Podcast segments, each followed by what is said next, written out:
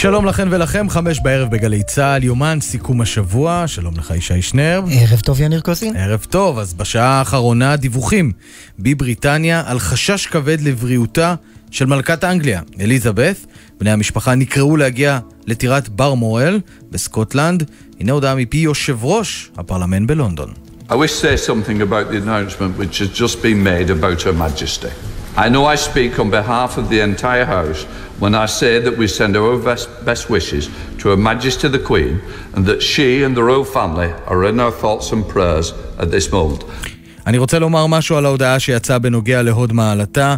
אני יודע שאני מדבר בשם הבית כולו כשאני אומר שאנו שולחים את תפילתנו החמות ביותר להוד מעלתה המלכה, ושהיא ומשפחת המלוכה במחשבותינו ברגע הזה.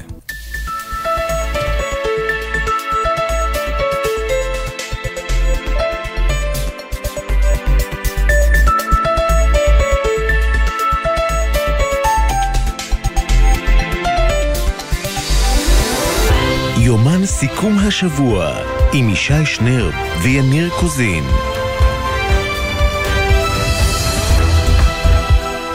יניר קוזין, שלום שלום, ערב טוב. שלום שלום ישי, אז שמע, שעתיים כן. לפנינו, וגם. ושעתיים דרמטיות. קודם כל אנחנו שומעים את הדיווחים האלה מבריטניה, אה, שאנחנו עוד לא יודעים שום דבר באופן רשמי, אבל זה, זה נראה לא טוב. נכון. אפשר להגיד. כן. אה, מיד אנחנו ניתן פה עדכון, נהיה ביפו עם אה, פיגוע.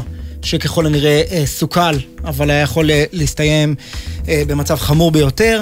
פוליטיקה, הרוח הציונית, אנחנו נהיה עם חגית משה מהבית היהודי, שככה כן. מעורבת שם בעניינים, ועם מירב בן ארי, ובדיקת עובדות והרבה דברים לפנינו. בדיוק, אבל, אבל כבר נמצא על הקו דובר המשטרה כדי לנסות ולתת לנו עוד פרטים על מה שנראה כמו פיגוע גדול מאוד, ש, כמו שאתה אומר, שסוכל בתל אביב. אומרים שלום לניצב משנה אלי לוי, דובר המשטרה, שלום. שלום, שלום. טוב, אז אה, מה אתה יכול לומר לנו על התפיסה ומה היו בידיו של אותו חשוד? ראשית, צריך לומר אירוע שמתרחש ממש לפני קצת יותר מחצי שעה ביפו. אפשר להגיד בשורה התחתונה, אה, שוטרי היס"מ של מחוז תל אביב במשטרת ישראל מנעו אסון, מנעו ככל הנראה פיגוע. כמובן שהעניין של ההיבט הפלילי או הפח"עי נבדק כרגע גם על ידי משטרת ישראל, מחוז תל אביב, וגם על ידי אה, שירות הביטחון הכללי, אבל בשורה התחתונה, תושייה של שוטרים שלנו שמזהים אדם פלסטיני, שוהה בלתי חוקי, שמעורר את חשדם. אני רק מזכיר לכם שבתחילת השבוע אנחנו העלינו כוננות אחרי הפיגוע בשטח אה, מחוז ש"י, העלינו כוננות, אנחנו בהעלאת כוננות לקראת חגי תשרי, אומנם לנו זה נראה קצת רחוק, אבל משטרת ישראל נערכת הרבה לפני. הם תופסים את אותו פלסטיני, מתחילים לקיים כמובן סריקה באזור ורואים שהוא הסליק אה, אה, אמצעי לחימה, שני מטעני צינור ונשק אה, מסוג אה, קלצ'ניקוב. עכשיו, זה מגיע, זה מגיע כי הם רואים אותו, או שיש עליו איזשהו מודיעין? לא, הם רואים אותו סיור אה, שהם מבצעים באזור במהלך פעילות של המשטרה. כמובן, אה, אה, על- מדובר בשוטרי יס"מ של מחוז תל אביב שמכירים את השטח. אתה יודע לומר לנו, אלי לוי, מה מעורר את חשדם של השוטרים? מעורר את חשדם עצם ההתנהלות שלו, מעוררת את החשד שלהם. צריך לומר, רק להסביר לציבור ולמאזינים, שמדובר בשוטרים שמכירים את האזור, גם את הדמויות, והם יודעים לזהות אדם שמעורר את החשד, זה התפקיד שלהם, זאת העבודה שלהם.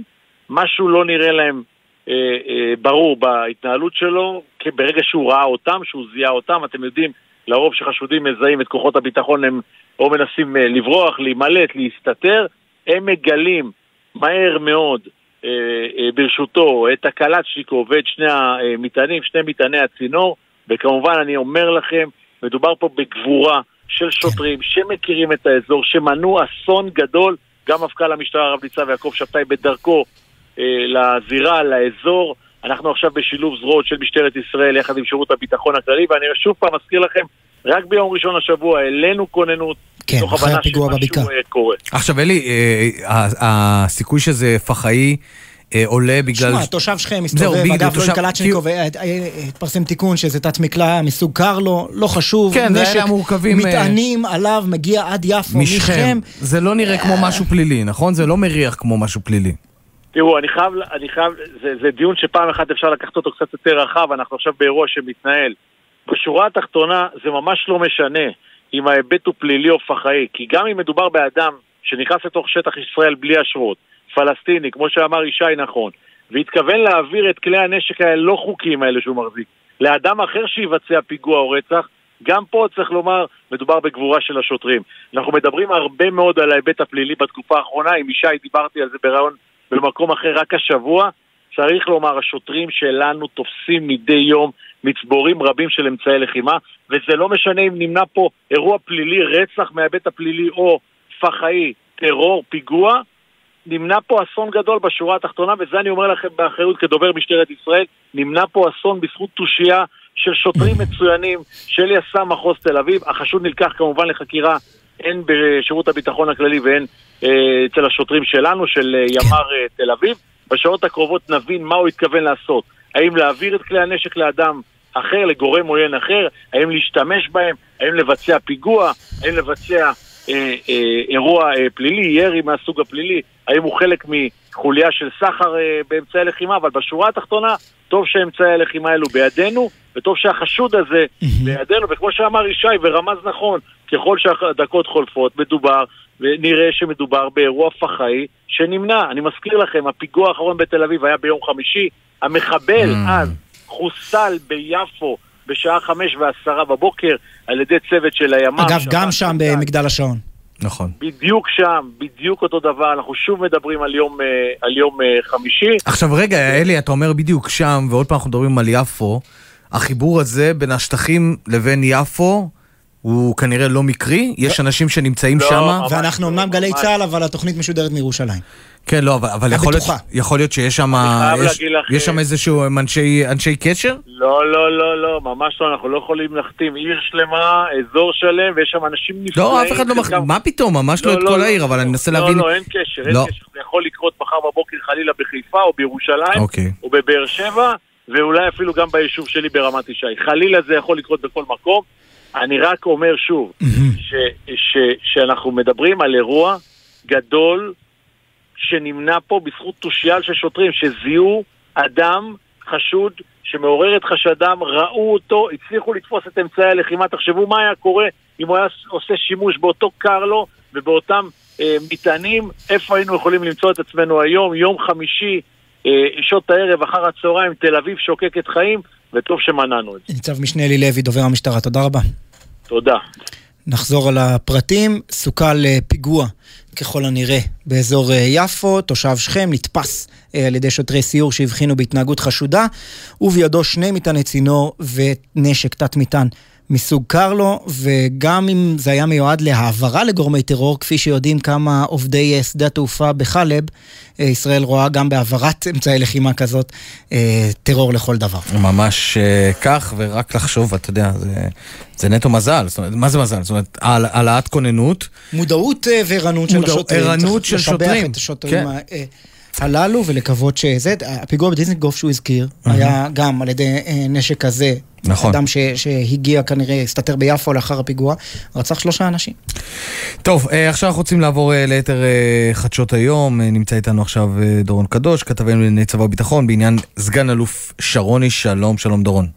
שלום יניר וישי, בית הדין הצבאי הכריע כי סגן אלוף דן שרוני, הקצין המצלם שמואשם בתיעוד בסתר של עשרות חיילות במצבים אינטימיים, לא ישוחרר למעצר בית ויישאר במעצר מלא עד תום ההליכים המשפטיים נגדו. נשיא בית הדין, אלוף משנה שחר גרינברג, נימק את החלטתו ואמר ששרוני הפר את האמון שניתן בו מצד חיילות ונשות קבע שמעשיו נפרסו על פני שנים ופגעו בעשרות נשים תוך שהוא מנצל את מעמדו. הוא אומר שנשקפת עדיין מסוכנות משרוני וחשש שהמעשים שלו יישנו ושהוא יחזור על מעשים פוגעניים כלפי נשים אם הוא ישוחרר למעצר בית והוא אומר מפקד בצבא אמור לשמש מודל לחיקוי לפקודיו אם המפקד סרח מה יעשו הפקודים דברים תקיפים מאוד של נשיא בית הדין נגד שרוני שכאמור יישאר במעצר. תודה דורון, ועכשיו אנחנו עם שחר גליק. האם הרוח הציונית של איילת שקד ויועז הנדל לקראת פיצול? שחר, שלום, ערב טוב. שלום ישי ויניר, מפלגת הרוח הציונית בדרכה לפיצול. השרים שקד והנדל, שרק לפני כמה שבועות הודיעו על איחוד מרגש, ייפגשו הערב וימשיכו במשא ומתן שעשוי להסתיים בפיצוץ. השבועות האחרונים מתחת לאחוז החסימה הביאו את שקד לפזול לכיוון מפלגת הבית היהודי של יוסי ברודני על חשבון שותפו של הנדל, צביקה האוזר שיידחק לאחור, ואולי אפילו על חשבונו של הנדל בעצמו. שר התקשורת כמובן לא אוהב את הכיוון הזה, ובשעות הקרובות נראה האם השניים בדרך לפשרה, או ששיתוף הפעולה הזה בדרכו לסיום. כן, וגם על כך אנחנו נדבר, יהיה איתנו כאן חבר הכנסת אה, מתן כהנא, אמנם הוא מהמחנה הממלכתי, כן, אבל זה הדרמה, הרי כל ה... אה, יש לעג סביב הסיפור, כי כל הדרמה מתחת לאחוז החסימה, אבל מי שיכריע את הבחירות האלה הם שני דברים. אחוז ההצבעה במגזר הערבי, שכרגע נראה נמוך. והאם שקד תרוץ עד הסוף. והדתיים הליברליים, אפשר לקרוא לזה ככה, הממלכתיים, מה שתרצה, איך, איך שתכנה את הציבור הזה. מתן כהנא הובא למחנה הממלכתי כדי לשאוב את המנדטים האלה שנמצאים שם באמצע. הם היו עם בנט, הם לא רוצים לחזור לזרועות אה, סמוטריץ' בן גביר, הם לא עפים על נתניהו. והם גם לא כל כך עפים על הצד השני, כן. והם נמצאים לא, באמצע בין הגושים. אני רוצה לחדד, הרוח הציונית, אם היא רצה עד הסוף, אני חוזר ואומר את זה כמה פעמים כאן בתוכנית שלנו, היא יכולה להשפיע, או לכל הפחות למנוע ממישהו להגיע ל-61. כן, והשאלה אם איילת שקד תשתף פעולה עם יועז הנדל, או עם הבית היהודי, היא בעצם שאלה לאיזה גוש היא נוטה יותר. ואנחנו צפויים לשוחח גם עם אנשי הבית היהודי בהמשך, אבל זה בהמשך, ועכשיו, עדכוני תנועה. בחסות עולם הקולנוע, המציעה לכבוד החג. מסך 65 אינץ' סמסונג ב-2,299 שקלים. איפה? עולם הקולנוע. בחסות מחסני חשמל, המציעה מבצע על כל מזגני הווי-פיי החכמים, וגם חמש שנות אחריות מלאה על ההתקנה לכל המזגנים. בחסות ביטוח ישיר, המציעה למצטרפים עד שלושה חודשים מתנה בביטוח המקיף לרכב. ביטוח ישיר, איי-די-איי חברה לביטוח, כפוף לתקנון.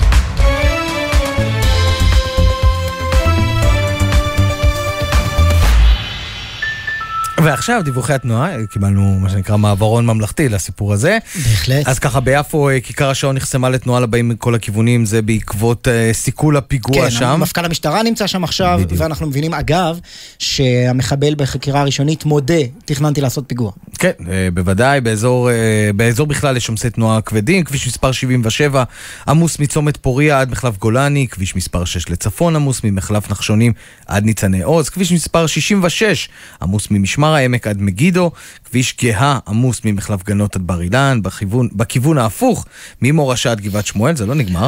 איילון צפון עמוס ממחלף חיל השריון עד מחלף גלילות מזרח, כביש מספר 5 עמוס ממחלף ירקון עד מחלף אבן העזר. ואיילון דרום עמוס ממחלף רוקח עד מחלף לגוארדיה, ויכול להיות שגם כביש 16 עמוס, אבל הוא לא מופיע כאן. כביש 16 הרבה פעמים עמוס ביציאה. כן. הכביש החדש לירושלים, יצא לך כבר? כן. רק לראות את העומס, לא נסעתי בו עדיין. גם אני חנכתי אותו, ונתקלתי ברמזור בסוף הכביש שמייצר שם פקק מטורף באזור שכונת גבעת מרדכי. אה, שני מיזמי ענק של משרד התחבורה בשנים האחרונות. כביש 16, הכביש החדש לירושלים, שאמור להפחית את העומס בכניסה לעיר, רכבת uh, הקלה בגוש דן, שאמורה mm-hmm. להפחית את העומס בגוש דן, שניהם, לפי הערכות, ואת כביש 16 אנחנו כבר רואים את זה בעיניים, ביום הראשון שנפתחים כבר עמוסים מדי. נפלא. ועכשיו אולי עוד מעברון. אה, תודה קיקו. קיקו חזק היום על המעברונים. חזק מאוד. שמת לב.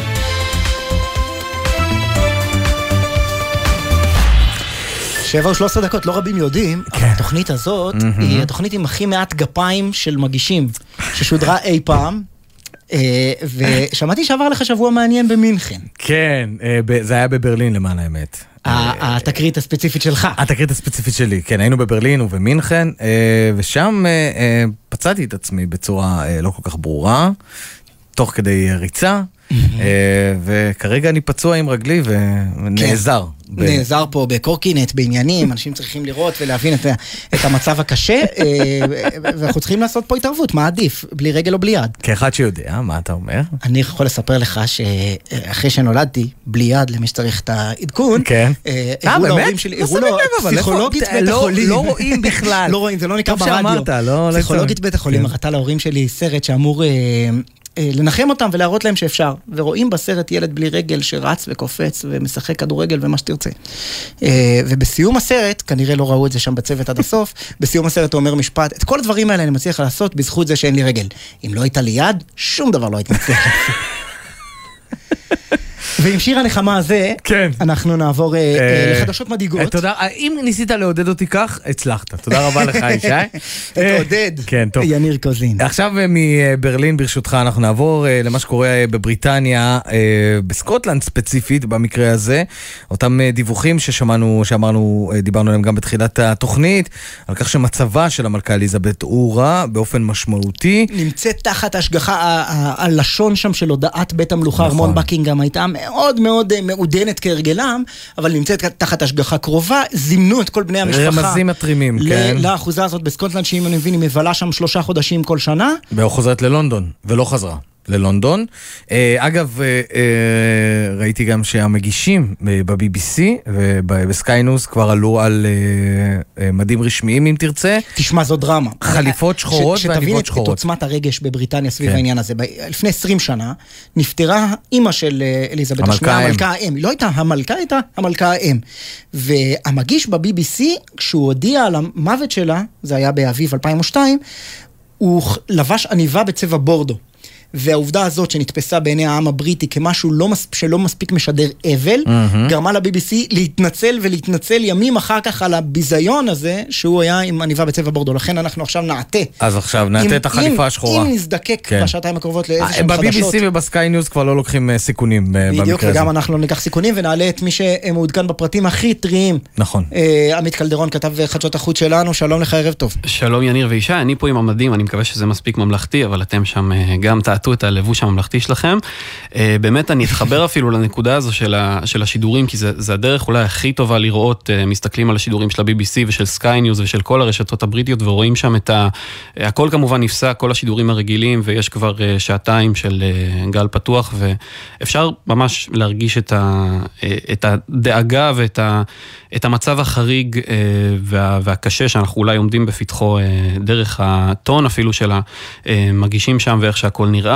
הכל מתחיל, כמו שאמרתם, בהודעה שהוציא ארמון בקינגהם בערך לפני שעתיים, רופאיה של המלכה דואגים לבריאותה והמליצו שתישאר בהשגחה רפואית. אה, באמת לשון מאופקת, אין פרטים על ההידרדרות, וכמובן שבארמון לא ממהרים לפרסם מה מצבה, אבל אנחנו יודעים שזה חמור מספיק בשביל שכל המשפחה המלכותית תגיע אה, לטירת בלמורל בסקוטלנד, ששם המלכה בדרך כלל מעבירה את הקיץ שלה, אז כולם שם, גם אה, הארי ומייגן אפילו, שנמצאים בבריטניה בחופשה, וכזכור הם כבר לא חלק ממשפחת המלוכה, אבל הם הגיעו, אה, ואיתם גם הנסיך צ'ארלס, כל הילדים, כל הנכדים, הם כולם שם, וכנראה שבאמת אה, המצב לא מזהיר. עמית, אה, שלשום היא נפגשה עם ליז טראסט, נכון? זה, זאת אומרת, זה היה התמונה האחרונה שראינו אותה, היא לא הייתה נראית להיט, צריך להגיד את האמת, גם... כן. אומנם- אני אני רוצה להזכיר לך, אישה בת 96. בת 96, הכל בסדר, אבל גם אז, זאת אומרת, מי שמסתכל על הפרטים, רואה את הידיים, הידיים היו כהות כאלה, אה, זאת אומרת, היה נראה שמשהו שם לא קשורה, אבל בכל זאת היא לא ויתרה על מה שנקרא, על אה, אה, טקס הברכה לראש הממשלה ה-15, אם אינני טועה, נכון? לא, נכון, החמישה עשר מאז מאז שהיא מכהנת זה המון, הראשון היה צ'רצ'יל עוד בכהונתו השנייה וליז טראסי כבר החמישה עשר, באמת התמונה הזאת, היא אמנם נראית שם מחויכת והיא מאוד, זה, זה אירועים שהיא אוהבת לקחת בהם חלק, אבל אין ספק שהיא היא הייתה שם עם מקל הליכה, היא כבר שנה נעזרת במקל הליכה כי המצב הבריאותי שלה בכל השנה האחרונה הוא לא, אה, לא מזהיר והיא נעדרת מאירועים אה, פומביים מסוימים ככל שהיא יכולה להרשות לעצמה, אבל אה, זה באמת משהו שהיא לא יכלה לוותר עליו. עמית קלדרון, כתב חדשות החוץ. תודה רבה, אתה תשוב ותעדכן אותנו ככל שנידרש לכך. בהחלט, תודה יניר וישי. פרופסור דרור ורמן איתנו, היסטוריון של בריטניה באוניברסיטה העברית ונשיא המכללה האקדמית תל אביב-יפו. פרופסור ורמן, ערב טוב. שלום, שלום, ערב טוב. תראה, אנחנו ככה, אה, אולי נשמענו אה, משועשעים משהו, וגם אפשר לומר, אתה יודע, אישה בת 96, אה, אה, במצב בריאותי לא טוב, אנחנו מכינים את עצמנו, אה, אם נצטרך, להודעה אה, אה, אגב, לא רק קשה. אנחנו, גם הבריטים מכינים את עצמם בוודאי, תקופה ארוכה כבר. בוודאי. להודעה כזאת. כן. בוודאי, אבל אה, אה, הסיפור כאן הוא מאורע לגמרי היסטורי. 70 שנה יושבת על כס המלכות. אה, יותר מכל אחד אחר בממלכה הבריטית. תן לנו את המשמעויות של זה עבור מי שנמצא שם. אני אגיד קודם, דיברתם קודם על זה שהאנגלים כדרכם נתנו הודעה מאופקת, אה, ודיברנו על ה-BBC ומה לבש או לא לבש שם המגיש, אבל האמת שהפרויקט הזה של אה, מותה של אליזבת ומה שקורה אחר כך מתוכנן כבר שנים ובפרטים רבים מאוד, אה, ושום דבר שראיתם לא היה מקרי. ה-BBC באמת לא, החלק הזה של מה שקרה להם ב-2002 היה לא נעים, אבל ה... ש... למה, למה מודיעים לנו מה שמודיעים זה תוכנן מראש, השליטה במידע, איך הוא עובר, איך הוא יוצא, מה בדיוק. אה, לכל כלי התקשורת יש כבר דפים שלמים מוכנים שנים, לא, לא מאתמול, שמעדכנים אותם כל הזמן. אה, זה באמת האירוע הכי צפוי של השנה או של התקופה הזאת. והוא מתוכנן לפרטי פרטיו. כן. יש מבצע ממש שנקרא אה, גשר לונדון, נכון? כן, כן, לונדון ברידג' זה השם הקוד, כן, שהם אמורים, לונדון ברידג' is down, זה מה שאמור לעבור. עכשיו זה כזה, אתה יודע, זה התארגנות... רגע, גשר לונדון מתמוטט, זה בגלל... זה, זה הקוד שמודיע שהמלכה נפטרה? או המלך? זה אמור להיות, זה אמור להיות קוד שאמור לעבור מרכזנים בלי שהם יבינו, זה כאילו תכנון מהפיפטיז מ... אז בעצם השיר גשר לונדון מתמוטט, זה בעצם כאילו הייתה דרך של, ה, של תושבי אה, אה, ארץ ישראל דאז לומר אנחנו מנצחים את הבריטים? אני לא בטוח שהשתמשנו בזה באותה צורה. כן, לא, היא גם לא הייתה המלכה אז. לא קשור, אבל זה השם קוד של כן, כן. של ראש המלוכה שהוא הולך לעולמו. זה מגיע עד כדי כך המבצע וההכנות לרגע הזה, ושוב, צריך להסתייג ולומר, אנחנו לא יודעים, או יש לנו איזושהי, זה רק מריח לא טוב, הדיווחים מסקוטלנד. לא, זה מה שאני רוצה לומר, שיש מי שתכנן את זה, רוצה שאתה תדע שזה מריח לא ולא רוצה שתדע יותר, גם אם המצב חמור יותר מזה, אה, הסימנים שהם גלויים הם גלויים, ואחרים אתה, אתה לא תראה אותם. יש, אה, בתוכנית הזאת קראתי, שיש ממש אה, מה קורה בכל מקום שבו היא יכולה חס וחלילה לסיים את חייה. כן? אם זה קורה ב, ב, אה, ב, באותה אחוזה בסקוטלנד, איפה שהיא נמצאת עכשיו, אז ביום השני לאחר מותה, שאמורה לקחת רכבת את הארון שלה על פני כל סקוטלנד אה, ואנגליה, עד שבעצם היא מגיעה אה, ללונדון, ויש פעמון שאמור לצלצל כמספר שנות חייה. אה, זה מעניין מה הם יעשו עם שנים חלקיות. אני אומר לכם ככה, אני רוצה רגע עכשיו לחזור לשאלה הראשונה שלך, כי אנחנו יכולים להתעסק עם הפרטים האלה, הם, הם באלפיהם, הם מעניינים והם נחמדים. שאלת קודם מה המשמעות של זה, וזה, אני, אני רוצה רגע לומר, המוות של מלך או של מלכה זה בו זמנית האירוע הכי צפוי, לאו דווקא, אתה יודע, ודאי כשהיא בת 96, ואחד האירועים היותר טראומטיים ומסובכים, וזה בגלל התפקיד של מלך, שהוא מסובך, כי מצד אחד זה בן אדם, בת תמותה, ואנחנו יודעים בדיוק, כולם יודעים לאן זה הולך, וכשהיא בת 96 אז כבר כולם הרבה זמן מכינים את עצמם באיזשהו אופן. ומצד שני זהו מוסד, זה מוסד שאמור להיות אלמותי ואמור להיות טרנסצנדנטי. אה, וזה... כבר לא, בטוח, כבר לא בטוח שהוא אלמותי כל כך, נכון, פרופסור אה, ורמן? אז קודם כל, מי שמתכנן את האירוע הזה משוכנע שהוא אלמותי. אה, ואני חייב להגיד, אתה יודע, זה, זה, אה, אתה יודע מתי פעם אחרונה נתנו את הנבואה הזאת בדיוק? כאשר המלך הלך לעולמו אחרי... 1952, כן, בדיוק. אז שם כבר היו אותם כתבות בעיתונים שאמרו, אוקיי, זה כנראה הסוף כי המלוכה היא מדיאבלית והיא שריד של עולם אחר ולא רלוונטי ואין מצב שישרדו את, ה, את, ה, את המוות של אבא שלה. אה, והנה 70 שנה וקצת אחר כך אנחנו מנהלים את אותה שיחה. כלומר, אתה חושב שגם אחרי עידן אליזבת השנייה, אם יתחיל עידן צ'ארלס או וויליאם או מה שיהיה, אה, המעמד של בית המלוכה בבריטניה יישמר? אה, בוא נאמר ככה, אני לא חושב שבית המלוכה ייעלם, אני חושב שזה תהליך הרבה יותר ארוך ומורכב, והבריטים הוכיחו את עצמם אלופי העולם במשך כמה מאות שנים, לא מהיום. ולשנות את המוסד הזה באופן ששומר את החלקים המדיאבליים האלה, אבל מחזיק אותו רלוונטי, מה שאף אה, אומה מערבית דמוקרטית אחרת באירופה לא הצליחה לעשות. אני חושב, כן, וזה אני חושב שמה שכולם מצפים, שלא יהיה דומה ה-30 שנה הקרובות ל-70 השנה שחלפו, mm. וזה במידה רבה בגללה. כי היא הפכה להיות... כי, זהו, היא, היא הייתה... היא הייתה סמל, אני, סליחה שאני קוטע אותך כל פעם, היא הייתה סמל, אבל היא, היא ידעה גם להתמודד עם המשברים, למשל, אני חושב שהמשבר אולי הקשה ביותר במהלך כהונתה היה מותה של הנסיכה דיינה לפני 25 שנה.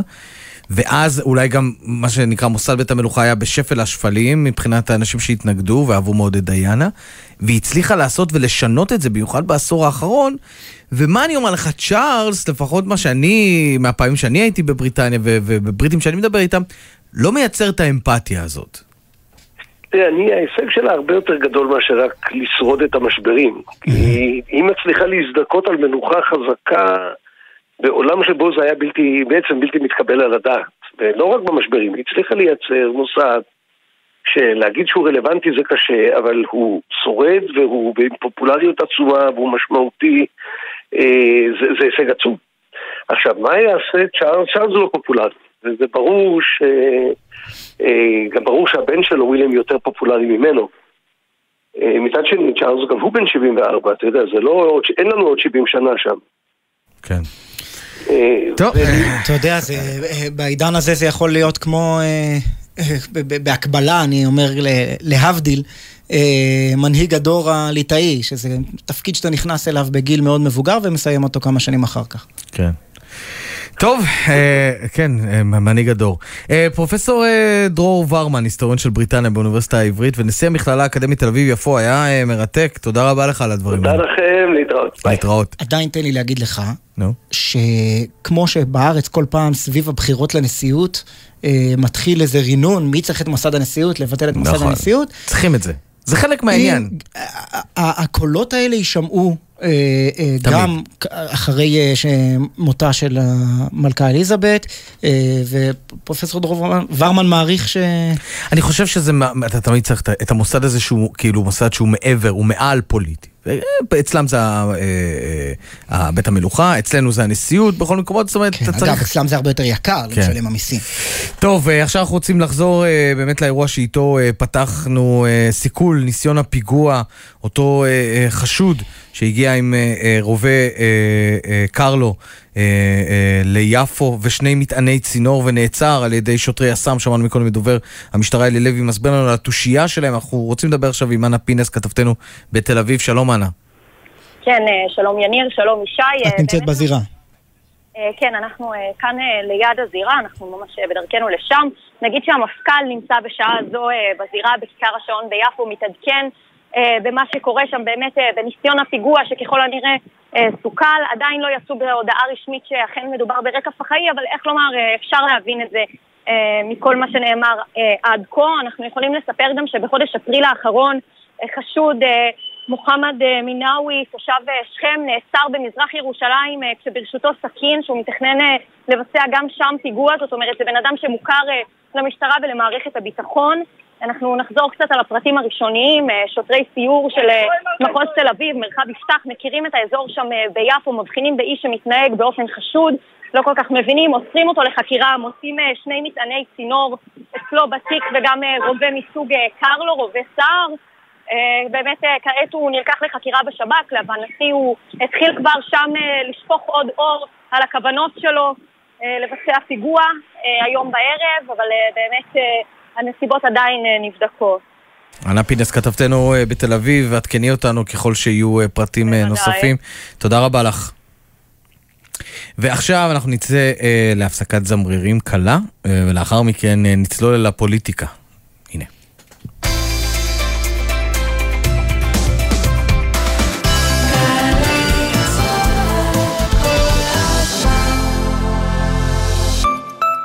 מהאולפנה והתיכון למשרד הביטחון. אנחנו מבטיחים לך תפקיד איכותי ועתיד משמעותי בליבת העשייה הביטחונית של מדינת ישראל. מצוינות וציונות הן אצלך בנשמה? בואי לשירות לאומי משמעותי במשרד הביטחון. במגוון תפקידי ספר סייבר, טכנולוגיה, הדרכה, לוגיסטיקה, משאבי אנוש ותקשורת. ותוכלי להיות חלק מן העתיד הביטחוני של המדינה ושלך. ההרשמה לשירות הלאומי החלה. פרטים באתר עמותת של שילה, עמותת בת עמי, עמותת שלומית שילת ומשרד הביטחון. הכי לאומי,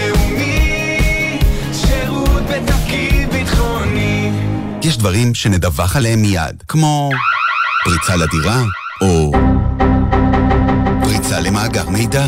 חברות וארגונים המנהלים מאגר מידע, שימו לב, פרצו למאגר המידע שלכם? מידע אישי דלף ממנו? בכל אירוע אבטחת מידע חלה עליכם חובה על פי חוק לדווח מיד לרשות להגנת הפרטיות, והיא תסייע לכם בהתמודדות עם המשבר ובצמצום הפגיעה.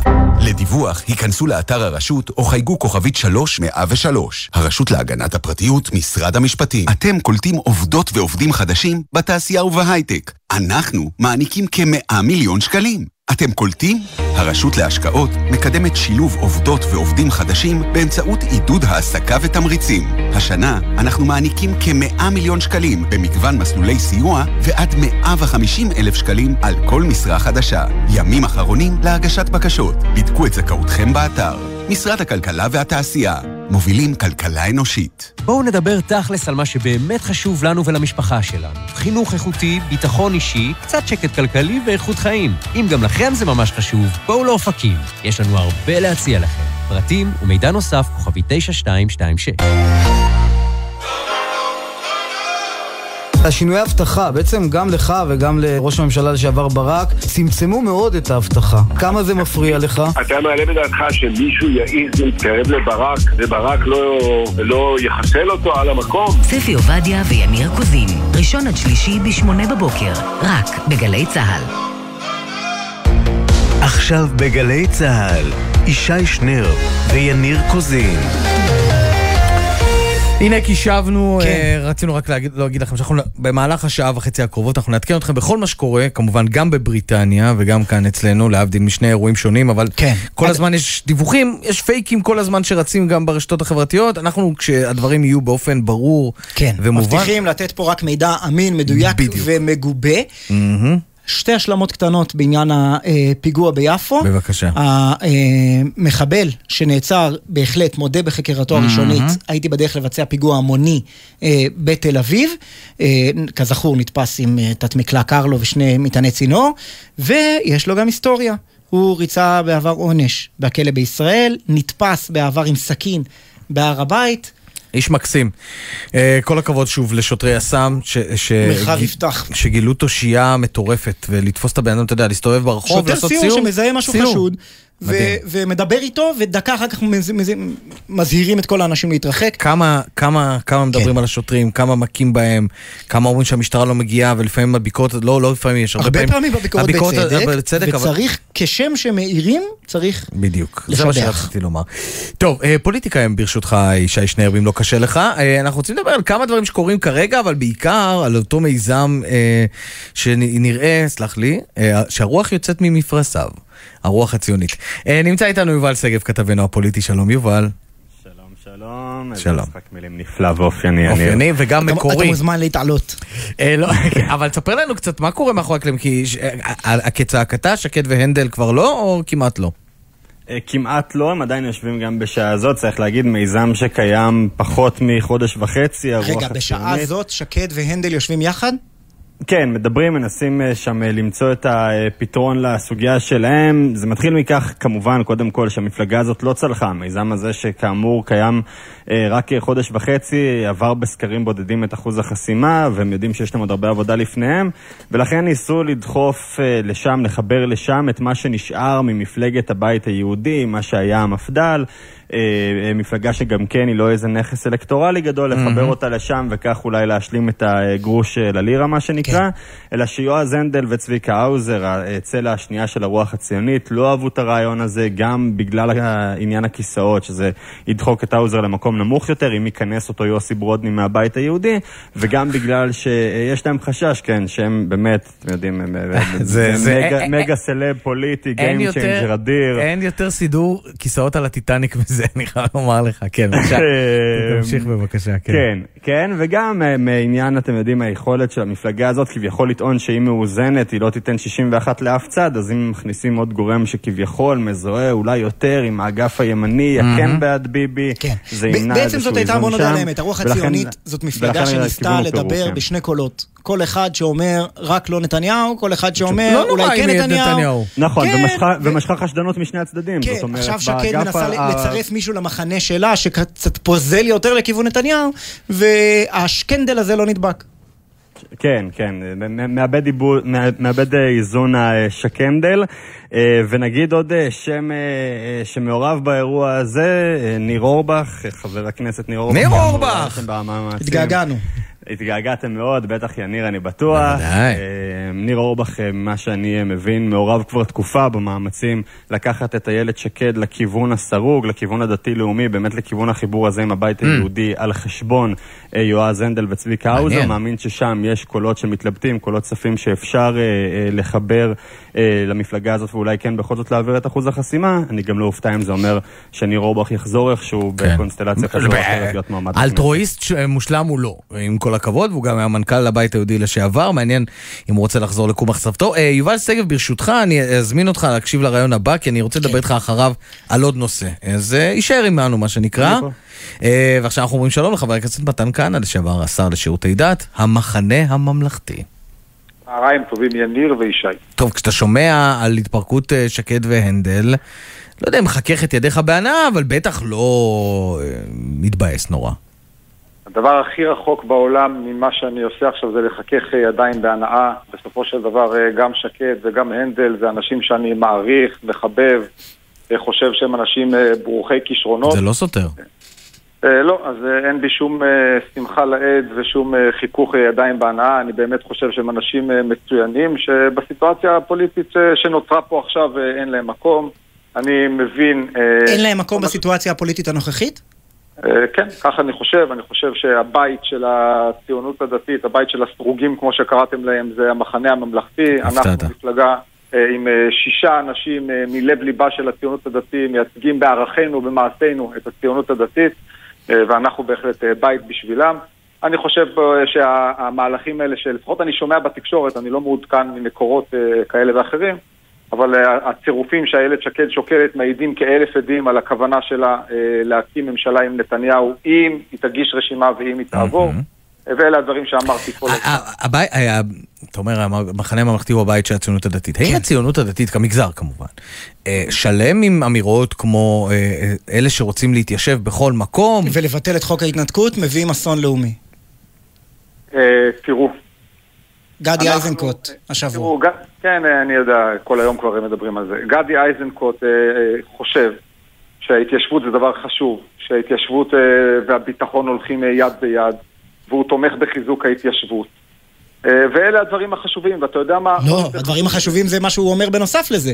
שהוא אומר ש- שאלה שרוצים להתיישב בכל מקום ולביטול חוק ההתנתקות יביא אסון. אתה תומך בביטול חוק ההתנתקות?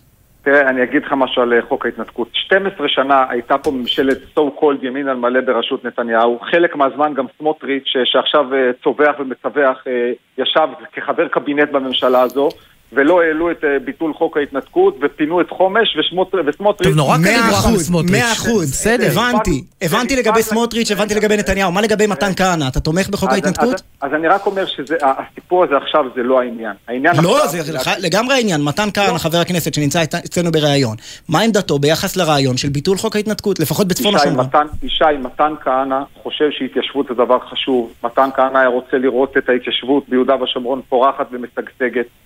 גם אה, בצפון אבל השומרון? מתן- אבל, אבל, גם בצפון השומרון, אבל מתן כהנא יודע שעכשיו אנחנו נמצאים בסיטואציה אחרת, ומה שעכשיו חשוב למדינת ישראל זה ממשלה יציבה.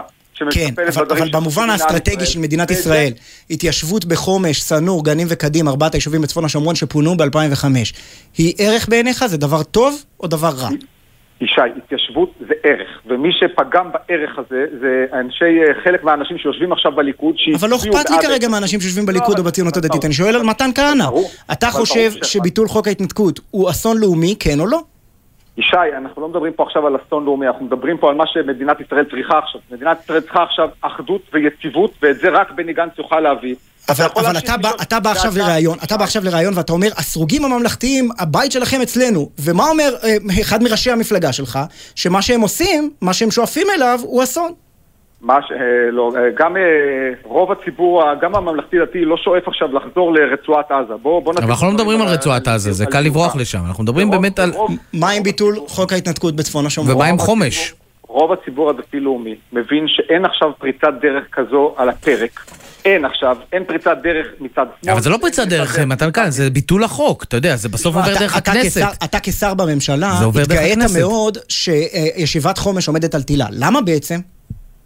כי אני תומך בהתיישבות. אני רוצה שתהיה התיישבות. אבל זו התיישבות במקום לא חוקי. ואני, ואני, אגיד, ואני יכול להגיד לך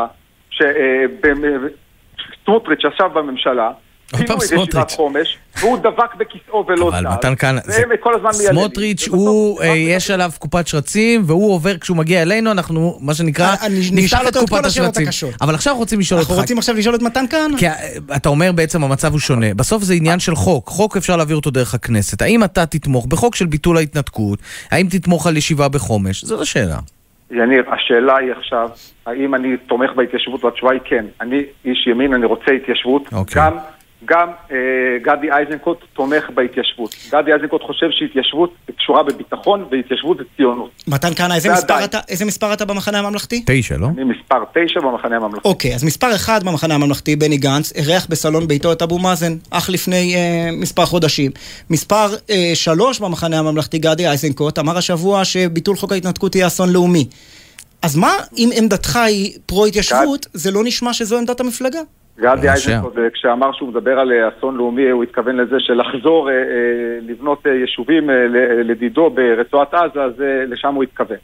אבל אתה יודע, גם כשגנץ אירח את, אירח את אבו מאזן, הוא חשב שמה שנכון לעשות עכשיו מבחינה ביטחונית, למען ביטחון אזרחי מדינת ישראל, זה להיפגש עם מנהיג האויבים שלנו, וזה זה מה שהוא חשב לעשות. אני חושב שכל פעם ששר הביטחון חושב שיש משהו שצריך לעשות אותו למען ביטחון אזרחי מדינת ישראל, שיעשה אותו, כי אני סומך על שיקול דעתו של... אתה אומר צה"ל. ב- ביטחון עושים עם אויבים.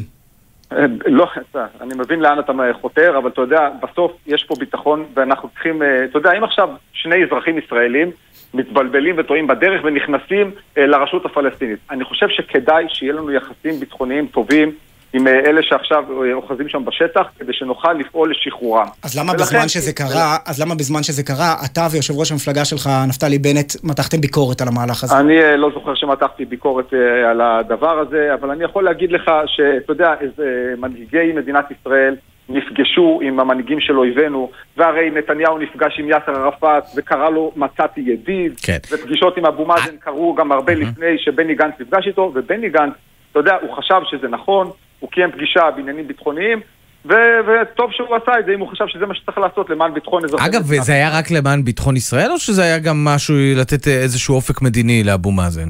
בני גנץ אה, הוא שר הביטחון, ובעזרת השם גם יהיה ראש הממשלה הבא של מדינת בדיוק, ישראל. בגלל זה אני שואל. סומך, ואני סומך על שיקול דעתו שכשהוא החליט שנכון בשביל ביטחון מדינת ישראל לפגוש את מנהיג האויבים שלנו, הוא אה, פעל אה, בשיקול דעתו הנכונה. זאת אומרת, גם בפעם הבאה כשהוא ייפגש עם אבו מאזן, מבחינתך אתה חותם על זה ואין אין עם זה שום בעיה מבחינתך. אני שוב אומר, אני לא אה, אוהב אה, פגישות עם אה, אבו מאזן, אני לא חושב שברשות הפלסטינית יש אנשים שאוהבים אותנו יותר מדי.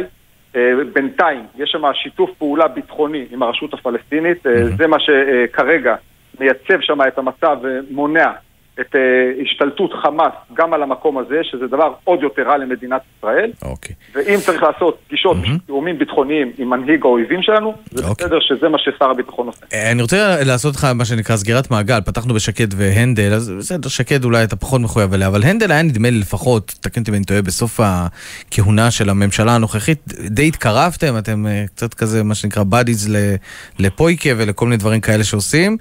ת- ת- תמליץ אולי לגדי איזנקוט או לבני גנץ כן להכניס אותו נגיד לרשימה של המחנה הממלכתי? אה, רשימת הממלכתי, המחנה הממלכתי הוצגה וסגורה בטקס אה, רב משתתפים עם אנרגיות מאוד מאוד חזקות. אה, בני גנץ, אני חושב, הקים פה רשימה שמעידה על יכולתו לאחד את העם ישראל סביב רעיון משותף, סביב הדברים שאנחנו יכולים להסכים עליהם. אני חושב שיש לנו רשימה מצוינת שתעשה הרבה טוב למדינת ישראל. רגע, זה נכון שפנית לנפתלי בנט שיתמוך בה? אני אה, שאלתי את אה, נפתלי בנט האם הוא מתכוון לתמוך באופן פומבי במישהו, הוא אמר לי שהוא לא מתכוון אה, להביע בינתיים תמיכה פומבית באף אחד, אני מכבד את זכותו, אני רק יכול להגיד לך שהוא שמח ועודד אותי ללכת למחנה הממלכתי. אבל הוא לא הסכים לתמוך פומבית. אני, אתה יודע, אני לא נכנס לשיחות שלי עם אה, נפתלי בנט. בכל זאת, הוא היה, הוא היה יושב ראש המפלגה של אה, המגזר הציוני, של המגזר של הציונות הדתית. בסדר גמור, אה, נפתלי בנט, מעבר לזה שהוא ראש הממשלה לשעבר, הוא גם אזרח ישראלי שכמו כל אחד מהאזרחים יש לו זכות לשמור באופן חסוי את הצבעתו והעדפתו הפוליטית. יכול להיות שעוד יום אחד הוא יחליט להתבטא באופן גלוי. שוב אני אומר לך שהוא תמך בי במעבר שלי למחנה הממלכתי, הוא חשב שאני עושה צעד נכון. יפה. אה, חבר הכנסת מתן כהנא, לשעבר השר לשירותי דת המחנה הממלכתי, תודה רבה לך שדיברת איתנו. תודה, סוף שבוע נעים ושבת שלום. שבת שלום. סוף שבוע נעים ושבת שלום. אה, יפה, סך הכל אה, המגזר. אה, שבים לכתבנו יובל שגב, שלום. שלום, שלום. טוב, אז מאלה שמתפרקים לאלה שלא מתאחדים יותר מדי. מפלגת העבודה ומרץ. כן, הדבק שם אה, מסרב להידבק, ראש הממשלה לפיד אה, מנסה לשדר שוב אחריות וטיפול בגוש, מזמין את אה, מרב מיכאלי וזהבה גלאון לפגישה אצלו במוצאי השבת. ואנחנו הולכים לקבל פה שתיהן- שחזור של פגישת סמוטריץ' ובן גביר בווילה של נתניהו בקיסריה? בבריכה וילדים אני חושב שלא נראה באירוע לא, אני הזה. שואל ברדוגו יהיה שם. אה, מעניין מי התואם שלו, אתם יודעים, באירוע מן הצד השני.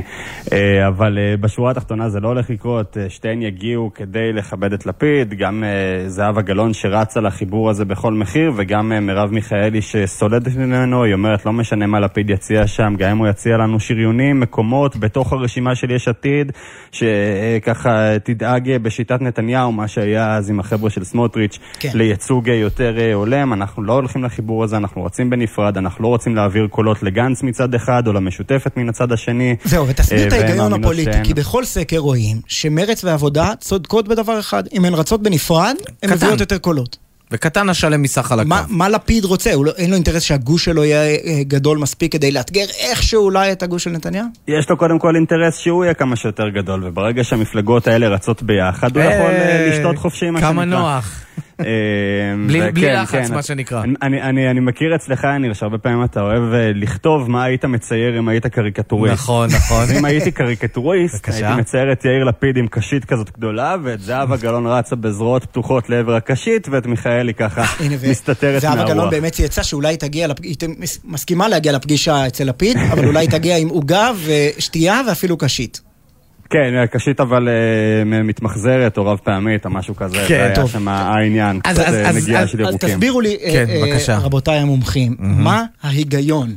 ב, אגב, גם, זה נכון גם על החיבור של סמוטריץ' ובן גביר. כן. זאת אומרת, ה- ה- הגושים, כבר, המשחק הזה, אנחנו נמצאים בו בסיבוב חמישי. זה כל כך ברור.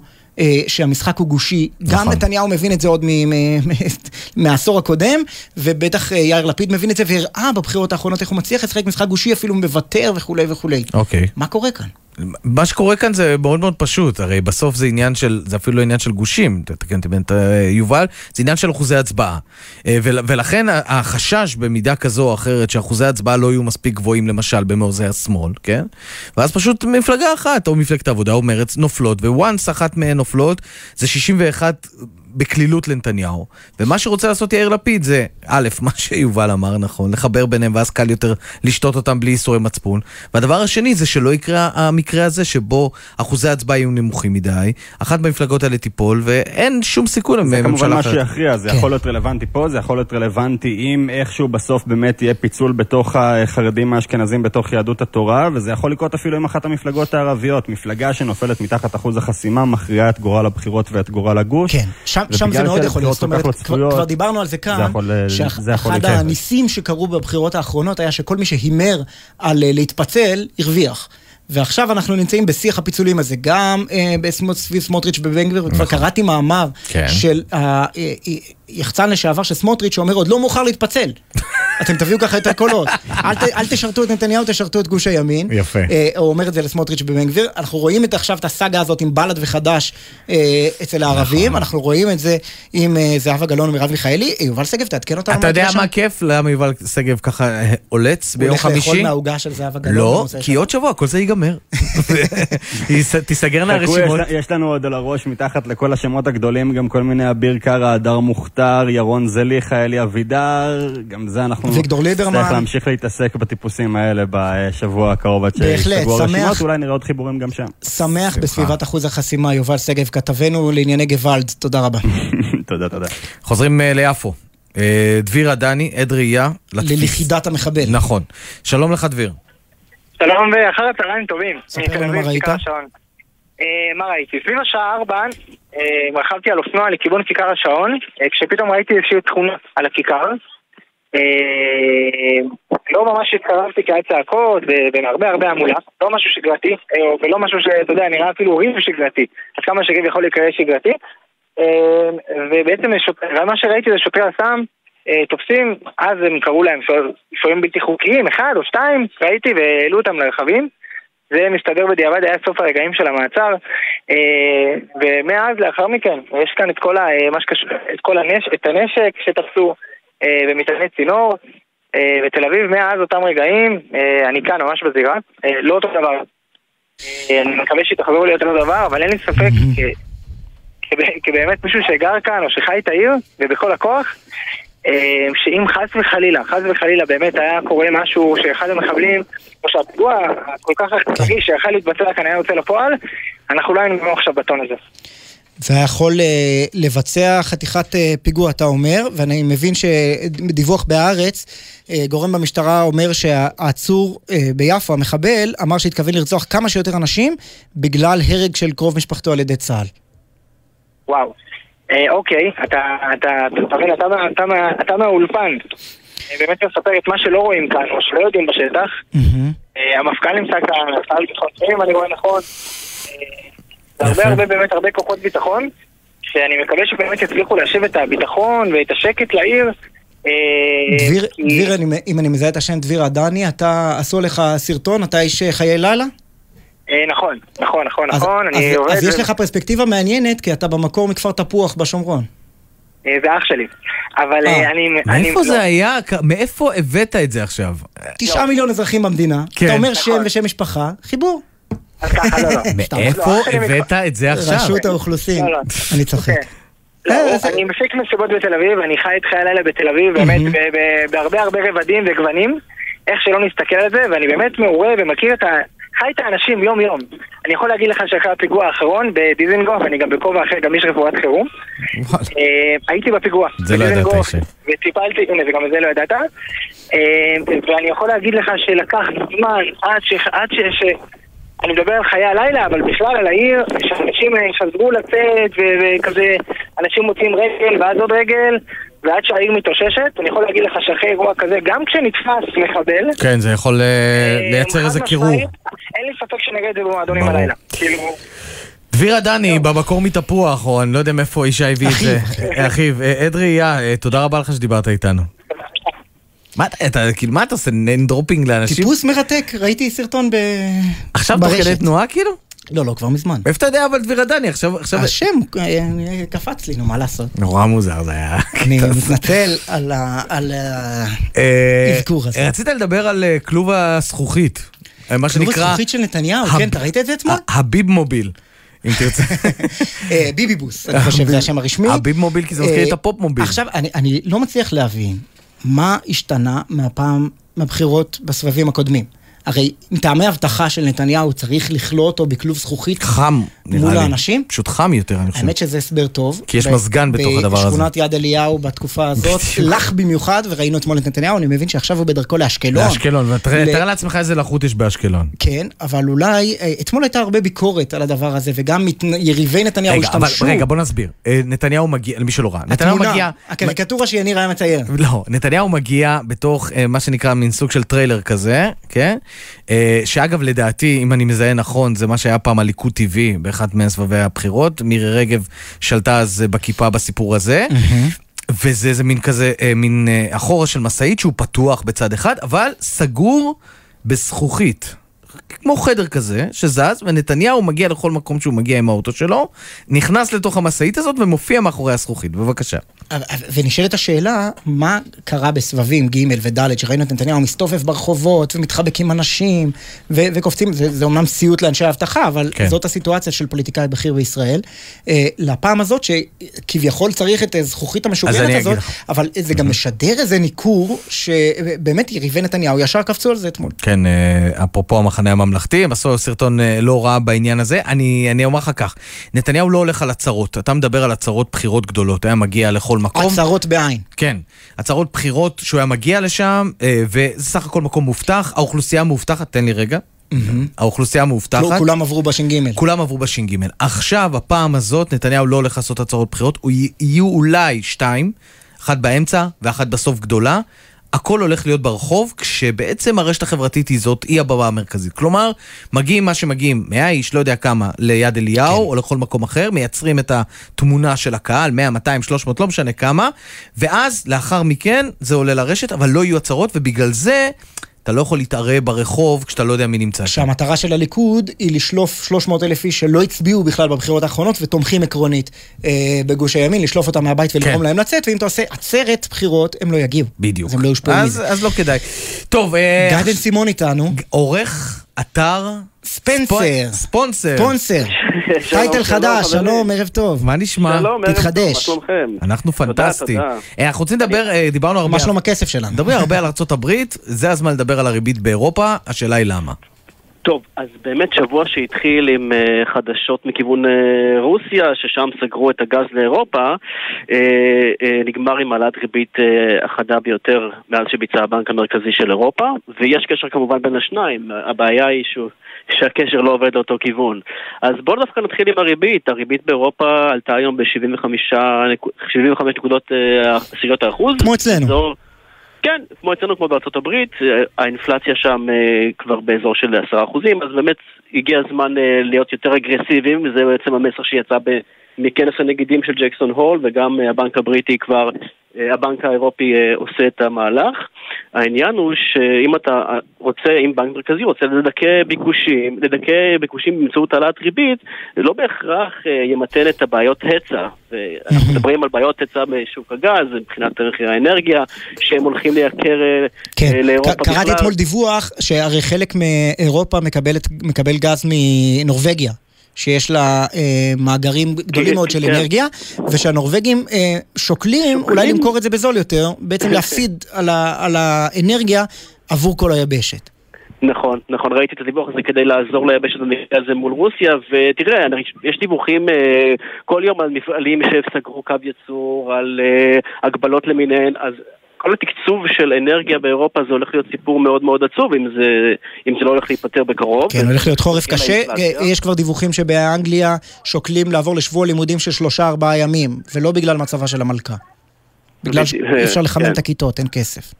בדיוק, אז חורף קשה וגם מבחינת אה, נתוני המקרו. עכשיו, תחשוב שכל ה... בעצם כל הנתונים האלה הסתדרו ביחד ל- לרעת אירופה והבנק המרכזי רואה את זה, אז לא רק שהוא מעלה ריבית, הוא גם מעלה את תחזית האינפלציה, הוא צופה שהאינפלציה תהיה גבוהה יותר מכפי שהוא צפה, וגם על הדרך הוא מנמיך את תחזית הצמיחה לכלכלת גוש האירו. זאת אומרת, תחשוב על זה, איך אפשר להעלות ריבית ובו זמנית גם לצפות אה, האטה, אז כנראה שבבנק האירופי, אה, אתה יודע, הם נמצאים בבעיה כמו העולם כולו, אבל הם מקרה הקיצון כרגע בין הכלכלות המפותחות במערב. גיא בן סימון, עורך אתר ספנסר, שיהיה המון הצלחה. ספונסר, מה יש ספנסר, לך? אני נכנסתי ספנסר. אני לא יודע אתה למה. באווירה הבריטית. תודה רבה. גיא בן סימון, תודה רבה לך. אה. לסיכום השעה הזאת, כן. אה, אנחנו נעדכן ככל שנדע על מצבה המדויק של כן. המלכה אליזבת השנייה.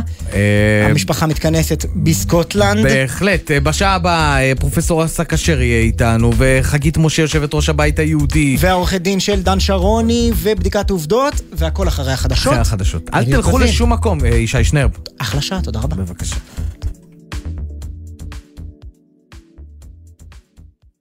בחסות מועדון הצרכנות הוט, המזמין את חבריו ללילה לבן באיקאה. אירוע של הנחות וחוויות לכל המשפחה. עמיתי מועדון הוט מחכים לכם באיקאה הערב משש. בחסות ביטוח ישיר, המציעה למצטרפים עד שלושה חודשים מתנה בביטוח המקיף לרכב. ביטוח ישיר, איי-די-איי חברה לביטוח, כפוף לתקנון.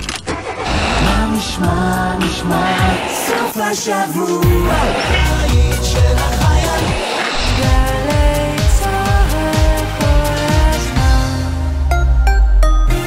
ארגון המורים עמיתי קרנות השוטרים והסוהרים. יריד הקרנות חוזר בסימן התחדשות, עם מתנה אישית לכל עמית המבקר ביריד, בהתאם לתקנון, וגם מבצעים ומגוון מותגי חשמל, בית, אופנה, ספורט ועוד. פרטים באתר, מ-1 עד 14 בספטמבר, גני יהושע תל אביב, חניה חינם.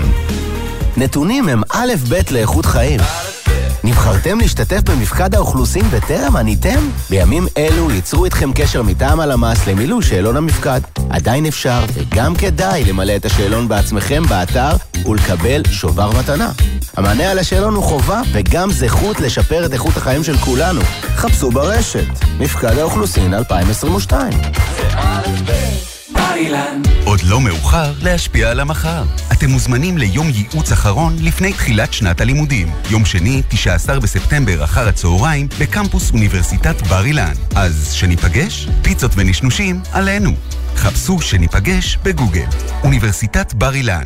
משפיעים על המחר, היום. כל הדרכים מובילות לירושלים, ועכשיו יש גם דרך נוחה ומהירה יותר. תתחדשו, כביש 16, הדרך החדשה לבירה. לא צריך להיות מכונן כדי להבין שבסביבת בית ספר חייבים להקפיד על נהיגה זהירה. נהגים, עם החזרה ללימודים, שימו לב לילדים בדרכים. בסביבת בתי ספר, גנים ומגרשי משחקים, האטו ותנו זכות קדימה להולכי הרגל. שתהיה לכולנו שנת לימודים מוצלחת ובטוחה. הרלב"ד, מחויבים לאנשים שבדרך.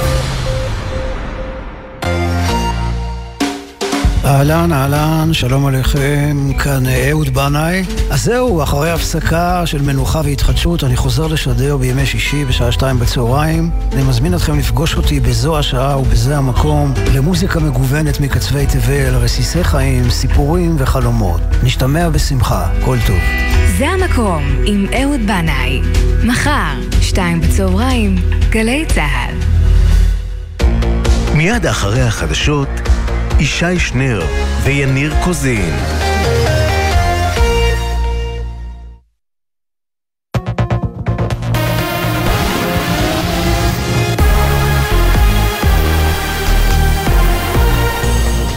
גלי צה"ל השעה 6, באולפן עדן לוי עם מה שקורה עכשיו. ניסיון הפיגוע שסוכל ביפו. צוות יס"מ עצר את מוחמד מינאווי, תושב שכם בן 20, לאחר שזה התנהג באופן מעורר חשד במקום. במהלך בדיקה התגלה שהוא נושא רובה סער מסוג קרלו ושני מטעני צינור. הוא נעצר ונלקח לחקירה, שם הודה שהתכוון לבצע פיגוע. כתבתנו בתל אביב, אנה פינס, מציינת שמינאווי נעצר כבר בחודש אפריל, לאחר שניסה לבצע פיגוע דקירה במזרח ירושלים. דביר עדני, שהיה עד לאירוע, תיאר את רגעי תפיסת המחבל ביפו. הרבה הרבה המולה, לא משהו שגרתי, ומה שראיתי זה שוטרי הסם תופסים, אז הם קראו להם שוהים בלתי חוקיים, אחד או שתיים, ראיתי והעלו אותם לרכבים, ומאז לאחר מכן, יש כאן את הנשק שתפסו. דובר המשטרה אלי לוי מעדכן אצל ישי שנרב וניר קוזין בגלי צה"ל, החשוד בחקירה ובודקים מה התכוון לעשות עם הנשק. ככל שהדקות חולפות, נראה שמדובר באירוע פח"עי שנמנע. בשעות הקרובות נבין מה הוא התכוון לעשות. האם להעביר את כלי הנשק לגורם עוין אחר? האם להשתמש בהם? האם לבצע פיגוע? בבריטניה חשש כבד לבריאותה של המלכה אליזבת שנמצאת בהשגחה רפואית בסקוטלנד. בני משפחת המלוכה התייצבו לצידה. מדווח כתב חדשות החוץ עמית קלדרון. ארמון בקינגהם הודיע לפני כשלוש שעות שהמלכה בת ה-96 נמצאת בהשגחה רפואית. בשעות האחרונות הגיעו לטירת בלמורל, שם שוהה המלכה, כל ילדיה ונכדיה, ביניהם גם הנסיך הארי שמתגורר בארצות הברית ונמצא בביקור בבריטניה. בשנה האחרונה המלכה סובלת מבעיות בריאותיות שגרמו לה לבטל את הגעתה לאירועים פומביים ולהיעזר במקל הליכה. עם זאת, רק לפני יומיים מינתה רשמית את ראש הממשלה החדשה ליז שהגיבה להודעה מודאגת עם הממלכה כולה מהחדשות ומחשבותינו עם משפחת המלוכה. בית הדין הצבאי הכריע. סגן אלוף דן שרוני יישאר במעצר ולא ישוחרר למעצר בית. מהקריה המשפטית בבית ליד מדווח כתבנו הצבאי דורון קדוש. נשיא בית הדין, אלוף משנה שחר גרינברג, הכריע כי שרוני לא ישוחרר למעצר בית, וזאת כי נשקפת ממנו מסוכנות להישנות של מעשים מיניים פוגעניים כלפי נשים. השופט נימק את החלטתו ואמר כי הוא לא מקבל את תזכיר שירות המבחן, וכי בצה"ל קיימים תנאים ייחודיים. לדבריו, מפקד בצבא אמור לשמש מודל לחיקוי לפקודיו, ושרוני הפר את האמון שניתן בו, וניצל את דרגתו וסמכותו הצבאית.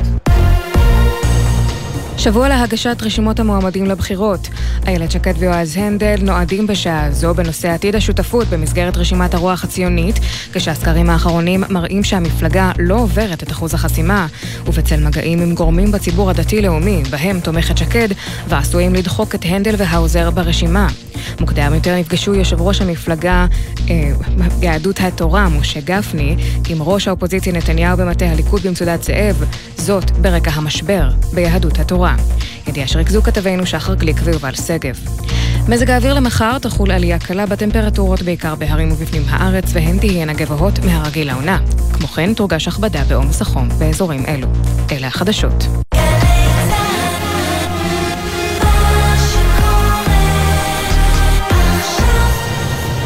בחסות הפניקס סמארט, המעניקה עד 45% הנחה בביטוח המקיף. כוכבית 5432, או חפשו הפניקס סמארט בגוגל. כפוף לתקנון המבצע, הפניקס חברה לביטוח בע"מ. בחסות אנשור פלוס אדוונס, המסייע לשמירה על הכוח וההגנה הטבעית. אנשור פלוס אדוונס, שאלו את הרופא או את הדייתן. בחסות מחסני חשמל, המשווקת מזגנים עיליים, מזגנים מיני מרכזיים, מזגנים ניידים, ומעניקה חמש שנות אחריות על התקנת מזגנים.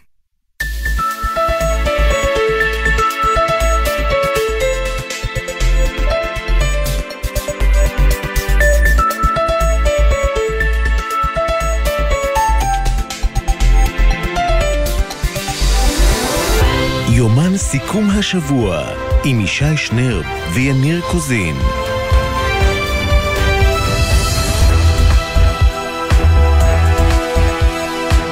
שולם עליכם. הלחם השולם. שש וארבע דקות. מלאך השרת. מלאך השרת, כן. אה, אנחנו כאן פותחים שעה שנייה של יומן סיכום השבוע. אה, נעדכן אתכם שהמפכ"ל אה, לפני כמה דקות נתן מה שנקרא הודעה לתקשורת ביפו בעקבות סיכול הפיגוע שם. בואו נשמע דברים שהוא אומר, הנה. שני שוטרי יס"מ, אופנוענים, שהיו במקום בפעילות בט"ש, זיהו את החשוד, קראו לו לבדיקה, ותוך כדי בדיקה זיהו עליו את החימוש שהיה אה, בתיק. בחקירה הראשונית, המחבל, בן 19, תושב שכם, מודה שהוא היה בדרך לבצע פיגוע והוא היה בדרך לחפש אזור הומה קהל על מנת לבצע אה, ירי וטבח המוני עד כמה שהוא יכל. בהחלט ממש אה, טבח, אה, אה, כנראה. סוכל כאן. שני, שני מטעני צינור. אה, ותת קרלו, מקלע. תת מקלע קרלו. בלב יפו, ההומה ביום חמישי ו- בערב. אתה מתאר לעצמך שהוא בטח היה מצפין, לכיוון תל אביב שוב. כן, גם ביפו. אה, אה, זה, גם ו- ביפו. וצריך להזכיר, היה לנו פה כבר גל טרור בחודש מרץ. נכון. שהוא התאפיין בפיגועים באמת מהסוג הזה. אה, מבצע שובר גלים עדיין לא נגמר באופן רשמי של אה, מערכת הביטחון. השבוע, עם הפיגוע בבקעת הירדן, מהמם. וכל ההתחממות, אנחנו רואים הרבה יותר פיגועים דווקא באזור יהודה ושומרון, זאת אומרת, לא בתחומי ישראל אה, כן. בתוך הקו הירוק. אה, אה, זה נראה שזה מתאפיין לכיוון אחר, אה, וגם גם זה אתגר מאוד גדול למערכת הביטחון, ופיגוע אחד כזה מוצלח, סליחה שאני אומר, בלב תל אביב, היה אה, יכול לקחת את כל המערכת ל- למקום אחר לגמרי. מקום אחר וגרוע. נכון. טוב שגילו שני אופנוענים אה, מיס"מ. במשטרה מיס"מ, גילו. ערנות. אה, אגב, אמר ראש הממשלה היום בטקס של השב"כ, כך שבעצם אירועי הפח האלה שהיינו קוראים להם בעבר היו מתאפיינים בזריקת אבנים וגם זה קורה אגב. עכשיו זה כמעט תמיד מתבטא בירי, כן? כן, גם זה בכל- קורה יותר. נכון, פשוט, פשוט אתה בדיוק. לא שומע על זה. זאת אומרת, כשבמקביל לפיגוע ב, אה, בבקעת הירדן ולירי לזה, היה לך גבר בן 40 השבוע שנפצע קל מאבן שחטף ליד עופרה, אבל אף אחד לא שמע על זה, כי כן, זה... זה כבר, אה, כלב בטל נשך, בשישים. בוודאי. בדיוק, כלב נשך אדם, כמו שאומרים בתקשורת. אה, ו- ובהקשר הזה אני רוצה להגיד משהו. אה, השבוע התעסקנו עכשיו לא מזמן עם אה, מתן כהנא בשאלת לארח את אבו מאזן בסלון, כן או לא, מה הוא חושב על אה, יושב ראש המפלגה שלו בני גנץ שעשה את זה, והוא אמר שזה חשוב להיפגש עם אה, מנהיג האויבים אה, אה, ולדאוג לביטחון ישראל. כן. אני חושב שיש הדחקה אצלנו על חלקו של אבו מאזן. השבוע הרמטכ"ל בכבודו ועצמו אומר לאבו מאזן יש אחריות על התסיסה בשטח, על אי המשילות של הרשות הפלסטינית בעצמה בכל אזור צפון השומרון, בכל אזור ג'נין. אה, ונשיא גרמניה שטיינמאייר, אתה שמעת אותו במו אוזניך. באתי להגיד לך את זה, לא ידעתי שאתה נושא מדבר על זה. נאום, ומדבר על הבגידה שהעם הגרמני בגד במשפחות נפגעי טבח מינכן, וממש לוקח אחריות, נאום היסטורי אחרי 50 שנה, אבל הוא גם אומר שם עוד כמה דברים. נכון. הוא אומר, ואני מצטט את נשיא גרמניה שטיינמאייר, לא, מבצעי הרצח לא הגיעו מגרמניה. האחריות לרציחות הללו הייתה למבצעים הפלסטינים ועוזריהם הלובים. זו עובדה מרה מאוד, שמהנציגים הפוליטיים העכשוויים של המדינות הללו, לא מגיעה אף מילה אחת של הזדהות, אף מילה אחת של חרטה. העבריינים ועוזריהם, שמונה מתנגשים פלסטינים, ושולחיהם, הם אלו שהביאו את שנאתם ואת הטרור שלהם למינכן. כשאומרים שולחיהם, אל מי, מדוב... אל מי מדברים? כן, כמובן, מדברים על מי שהיו בראש ספטמבר השחור באותה אה, תקופה. אחד ממקימי ארגון הספטמבר, ספטמבר השחור הוא אבו מאזן, נכון. היה גזבר הארגון, אבו נכון. דאוד, שמייסד הארגון, כותב אה, שהוא מימן, אבו מאזן, את הטבח הזה במינכן בין השאר, אה, ואנחנו נוטים להדחיק את חלקו של אבו מאזן, אה, שצץ לו, אה, לא, לא, צץ לו ככה במשפט רק לפני שבועיים שם עם ה-50 שעות. אגב, אני רוצה להגיד לך דבר, עוד דבר אחד רק כדי לסכם את עניין אה, אבו מאזן. קודם כל הגרמנים, כל מי שדיברנו איתם שם, אגב, גם ראש ממשלת בוואריה דיבר שם, וגם, אתה יודע, אוף דה רקורד, אומרים שאבו מאזן עשה את הטעות אולי החמורה ביותר שלו, עם החמישים שעות. לא מתבטאים ככה, אסור להתבטא ככה. אצלנו ככה אמר אה, גם הנשיא שטיינמאייר, וגם בשיחה אחר כך שאני קיימתי איתו, וגם עם אה, אחרים. לא היה צריך להתבטא ככה אבו מאזן כפי שהתבטא, אה, וזו טעות חמורה לומר את הדברים האלה על אדמתנו, כך הם. ולגבי, ועוד דבר, אבל בכל זאת לגבי אבו מאזן, בסוף, מה שמתן כהנא מנסה לומר, זה האיש. זה הכתובת שלנו, עברו שחור, גם ההווה שלו במידה רבה הוא שחור, אבל זה האיש היחיד שהמערכת הצבאית שלנו יכולה לנהל איזשהו משא ומתן או איזשהו שיח איתו שהוא גם שיח ביטחוני. fair enough, אבל א', לא לשכוח את זה, בשם ברור. הערכים החשובים האלה, וב', לגבי מתן כהנא עצמו, אך לפני כמה חודשים הוא היה במפלגה שהתגאתה בזה שהם בשום פנים, ראש הממשלה נכון. של ישראל לא מזמין אותו לסלון, לא לוחץ לו את היד, לא אומר לו את אז הוא דברי נתלה השבח ש... בעניין הביטחוני, אתה יודע איך זה. טוב, אה, הש... אתה- כן. יש פה כן עניין מטריד, אני חייב לומר, שכשהקימו את הממשלה האחרונה של אה, לפיד ובנט, כן. אמרו, הצלע הימנית של הממשלה, של סער ו- ו- ובנט. ובנט, אמרו, אפשר להיות ימנים יותר מנתניהו ועדיין לשתף פעולה בתוך ממשלה כזאת. משהו במה שעבר על מתן כהנא ועל בנט כן. ב- בתקופה הזאת, סודק את הטענה הזאת. בהחלט. אה, מה שלא סודק את הטענה זו פינת העובדות שלנו, שמוכנה... סודק כאן- את טענות האחרות. בדיוק, זהו. משתדלת. אז הבה- בדרך כלל. הבה ונלך לכך.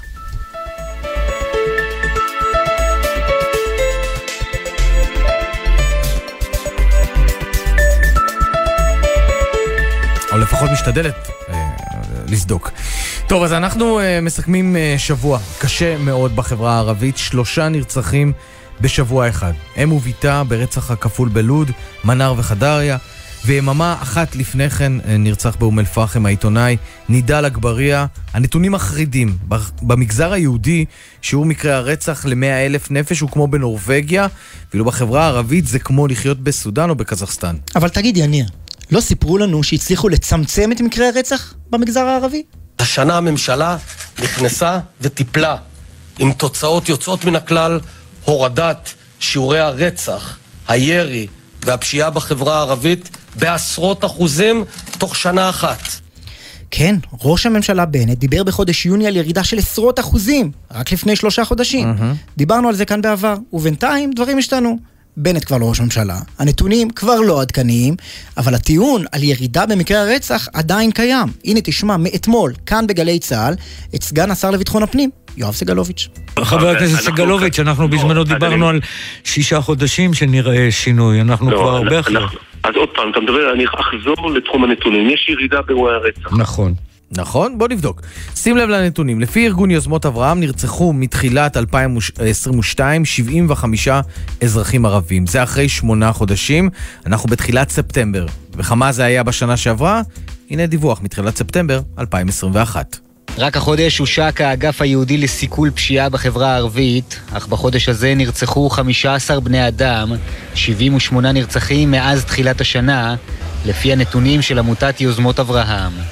אז לפי הנתונים של יוזמות אברהם, בשנה שעברה, בתחילת ספטמבר, ספרנו 78 נרצחים, והשנה, בתחילת ספטמבר, אנחנו סופרים 75. אז כן, סגלוביץ' דייק, יש ירידה מ-78 ל-75. איכשהו ככה זה נשמע פחות מרשים. כן, למרות שאנחנו כמובן שמחים על כל חיים שניצלו.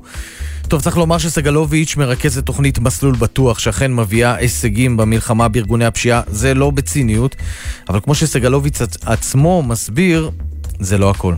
בין 40 ל-50 אחוז מכל מקרי הרצח הם לא קשורים למה שאנחנו קוראים ארגוני פשיעה. הם קשורים לעיתים לסכסוכים על חנייה, כן. הם סכסוכים בין חמולות. אני לא מקטין את האירוע, דרך הטיפול היא שונה. אז אי אפשר להאשים אותו. הוא נלחם בארגוני הפשיעה, אבל זה לא יכול להספיק, והנתונים בהתאם. בשנה שעברה נרצח בממוצע אזרח ערבי כל שלושה ימים. השנה, אם לא יקרה נס, זה יהיה נתון דומה. רגע, אבל אולי לסגן השר לביטחון פנים יש נתונים אחרים, רשמיים, שכן מראים על ירידה במקרי הרצח? הרי הוא מן הסתם לא נסמך על נתוני ארגון פרטי כמו יוזמות אברהם, אלא על הנתונים הרשמיים של משטרת ישראל, לא? נכון, יש גם פערים בין הספירות השונות, אבל הפערים הם בדרך כלל קטנים מאוד. כמה בודדים לפה או לשם. ההבדל העיקרי הוא שמשטרת ישראל לא מתנהלת בשקיפות ולא חושפת כמה נרצחים יש לפי הספירה שלה. חוץ מהבלחות שאנחנו מקבלים מדי פעם, אבל זה, כשזה מסתדר להם יפה בנתונים כמובן, לא השבוע.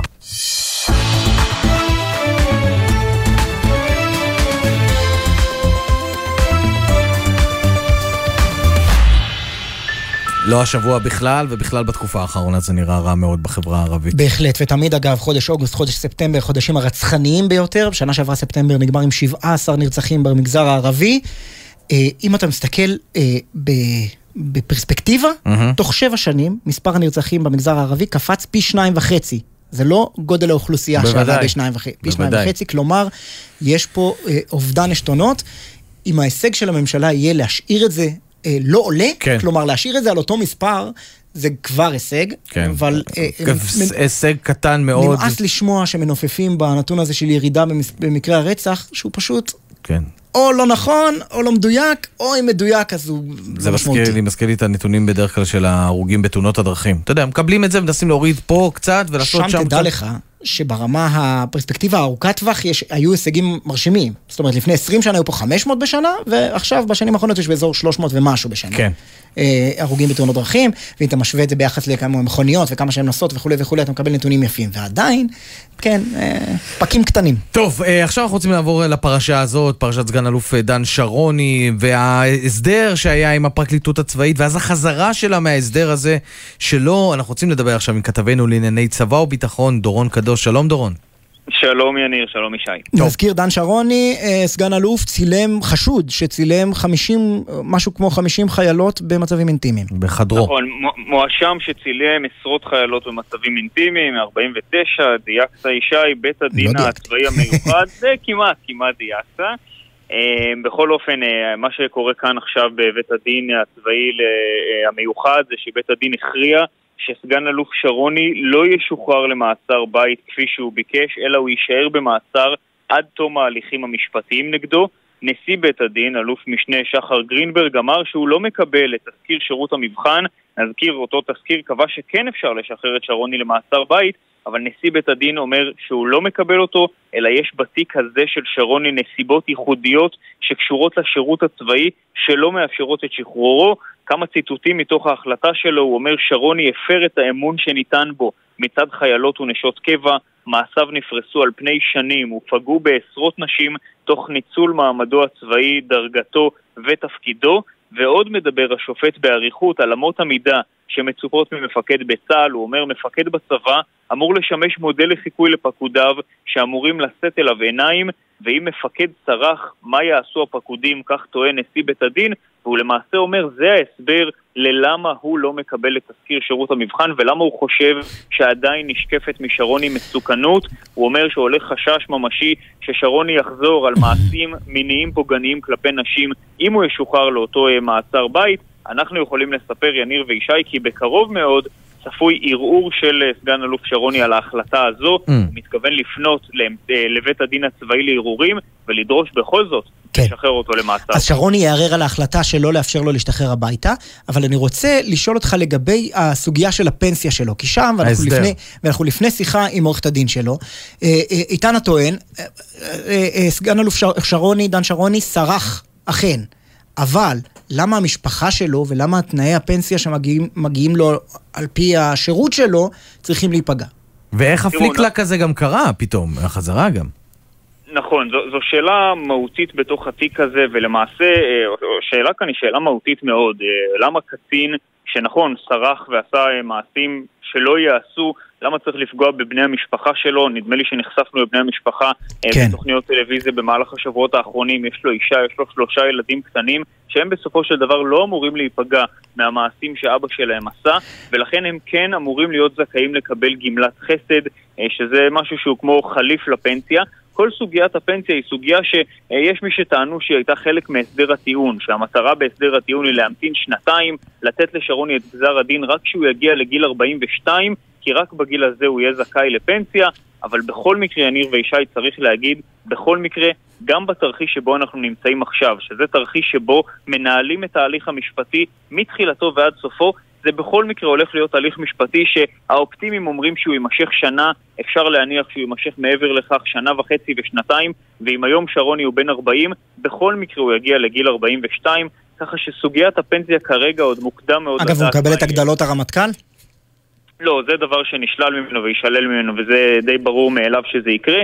השאלה אה, נוגעת בעיקר לסוגיית גמלת החסד כן. שהמשפחה שלו צריכה... לא, ור, וראינו את הרעיון עם אשתו, ובאמת נשאלת השאלה, אם, אה, אה, כמו כל משפחה שאחד מבני הזוג עובד בקבע, מקריבים הרבה גם למען הקריירה של בן הזוג, אז אולי יש, פה, זו שאלה מורכבת. שאלת נכון, הפיצויים שמגיעים, אפילו לאדם שסרח. נכנס כרגע, גם עם כל המשפחה שלו, נכנסת כרגע לקשיים כלכליים משמעותיים מאוד, גם בגלל אה, שצריך לנהל כאן תיק משפטי שלם, גם בגלל הפיצויים הדי כן. גדולים שהוא צריך לשלם לנפגעות, ועוד צפוי לשלם לנפגעות גם במסגרת אה, תביעה אזרחית שהן אמורות להגיש נגדו, ככה שבכל מקרה אה, לא מדובר באדם ש... אה, אה כסף יש לו, אלא הוא, אה, כל הכסף שיש לו כנראה ישלם להם. בוא נצרף לשיחה את עורכת הדין עדי ריטיגשטיין אייזנר, הסנגורית של דן שרוני. שלום לך, ערב טוב. היי, ערב טוב. ולעומת כל הדברים שאמרתי עכשיו, אני אשאל אותך את הכיוון ההפוך. לו אני נפגעת של דן שרוני, ואני יודעת שהוא ניצל את תמימותי ו- ואת העובדה שאולי הרצתי אותו כמפקד, וצילם אותי בסתר במצב אינטימי, אני איאבק, ו- וזה ברור ומובן לי, שהוא לא יקבל שום פנסיות ושום תוספות ושום דברים, אלא שהתיק יתנהל עד הסוף ושהוא לא ישוחרר הביתה.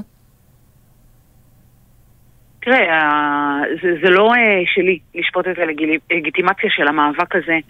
אמ, השאלה היא בסופו של דבר, אה, מי, מי יוצא נשכר מהמאבק הזה? כי במסגרת, ה... בראש ובראשונה אה, אמרו גם עורכות הדין בצורה מפורשת, אין רצון לפגוע במשפחה. אנחנו מראש אמרנו שמבחינתנו הדבר שצריך לשמר פה זה את הזכויות של המשפחה. בנוגע לזכויות שלו, החליט הרמטכ"ל, הגדלה הוא בוודאי לא יקבל. אה, זה משהו שכבר אה, אה, ויתרנו עליו למפרע. אין פה שום שאלה בהיבט הזה. כרגע אנחנו נמצאים במצב שהתיק הזה יתנהל במסגרת ניהול התיק, יאלצו להעיד עדים במסגרת ניהול התיק, ייקח הרבה מאוד זמן, יהיה בזבוז של הרבה מאוד כספי ציבור, יש סכנה, כמו בכל תיק, שיהיה דלף של חומרים רגישים, ואנחנו בכל מקרה נגיע למצב שאנחנו מחכים לגיל, או מחכים את השנה וחצי הזו. כמה חריג היה ההליכה האחורה של הפרקליטות מהסדר הטיעון? כמה הופתעתם? חריגה מאוד. הופתעתם? לא הופתענו בכלל, לא, לא, לא? הופתענו בכלל, אוקיי. לא. הייתה חריגה מאוד. כל ההתנהלות אה, מסביב לאירוע הזה הייתה מאוד מאוד אה, שונה, מאוד מאוד חריגה, מאוד מאוד ייחודית. אינדיקציה לזה אה, בוודאי אפשר לקבל מהעובדה שאנחנו שבע דקות אחרי שיצאנו מפגישה עם הפצ"רית, כבר התקשורת ידעה שאנחנו... אה, אה, שאין הסדר טיעון. מתכוונים לחזור, ההודעה שהוצאה אתמול, אגב, אני עד היום, אנחנו היום אה, שעה אה, אחרי השעה שש, אני עד היום לא קיבלתי את נימוקי הפצ"רית לחזרה מההסדר. הם יצאו אך ורק לתקשורת, אנחנו לא קיבלנו את הדברים האלה.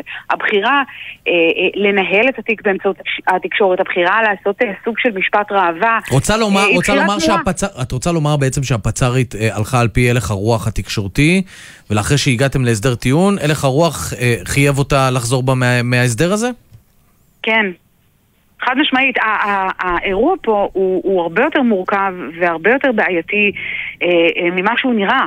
האינטרס הציבורי הוא רחב יותר, גם במסמך שהופץ ואנחנו ראינו אותו בתקשורת, אה, נאמר שבעצם התמורה הזו, אה, אה, הייתה מרבע מהמתלוננות לשני שליש מהמתלוננות שעכשיו מתנגדות להסדר, וההתנגדות היא לגיטימית והמאבק הוא לגיטימי ואף אחד לא מזלזל, מקטין או מפחית את הפגיעה שלהם, שבגינה גם לא, נתנו פיצויים מוגדלים. אבל אולי זה תהליך מבורך שבו נפגעות מין מקבלות, להעדפה שלהם יש משקל בעיני מקבלי ההחלטות, האם לחתום הסדר טיעון עם הפוגע? להעדפה שלהם תמיד היה משקל, אבל בית המשפט העליון אומר מפורשות שלא צריך להיות לו משקל מכריע, כי יש פה אינטרס ציבורי רחב יותר. יש פה אינטרס ציבורי רחב יותר כשאנחנו מדברים על הצורך בלמנוע פגיעות נוספות. מתלוננת שנפגעה, כאבה ברור, מאבקה ברור ומוצדק, ואין לנו דבר וחצי דבר לומר על זה. אבל הדאגה צריכה להיות לא רק למי שנפגעה, אלא גם לאלה שעתידות אולי, אם וכאשר, אם לא ישוקמו האנשים האלה, להיפגע בעתיד. הפגיעה בצבא אה, או יותר, נאמר, יותר נכון לומר, האחריות של הצבא היא הרבה מעבר למה שקורה בדלת אמותיו ובתוך ההליכים הללו. מי אמר שביטול הסדר הטיעון משמעותו שדן שרוני לא ישוקם? ושיפגע בעתיד באחרות? הלכה למעשה, אה, נאשמים שלא עושים הליכי שיקום אה, במסגרת מוסדרת שמותאמת לסטייה שלהם או להפרעה שלהם, אנשים שעושים את זה בתוך הכלא, כשהם לא נחשפים לגירויים החיצוניים, כשהשיקום הוא פשוט פחות טוב, הוא פחות אפקטיבי.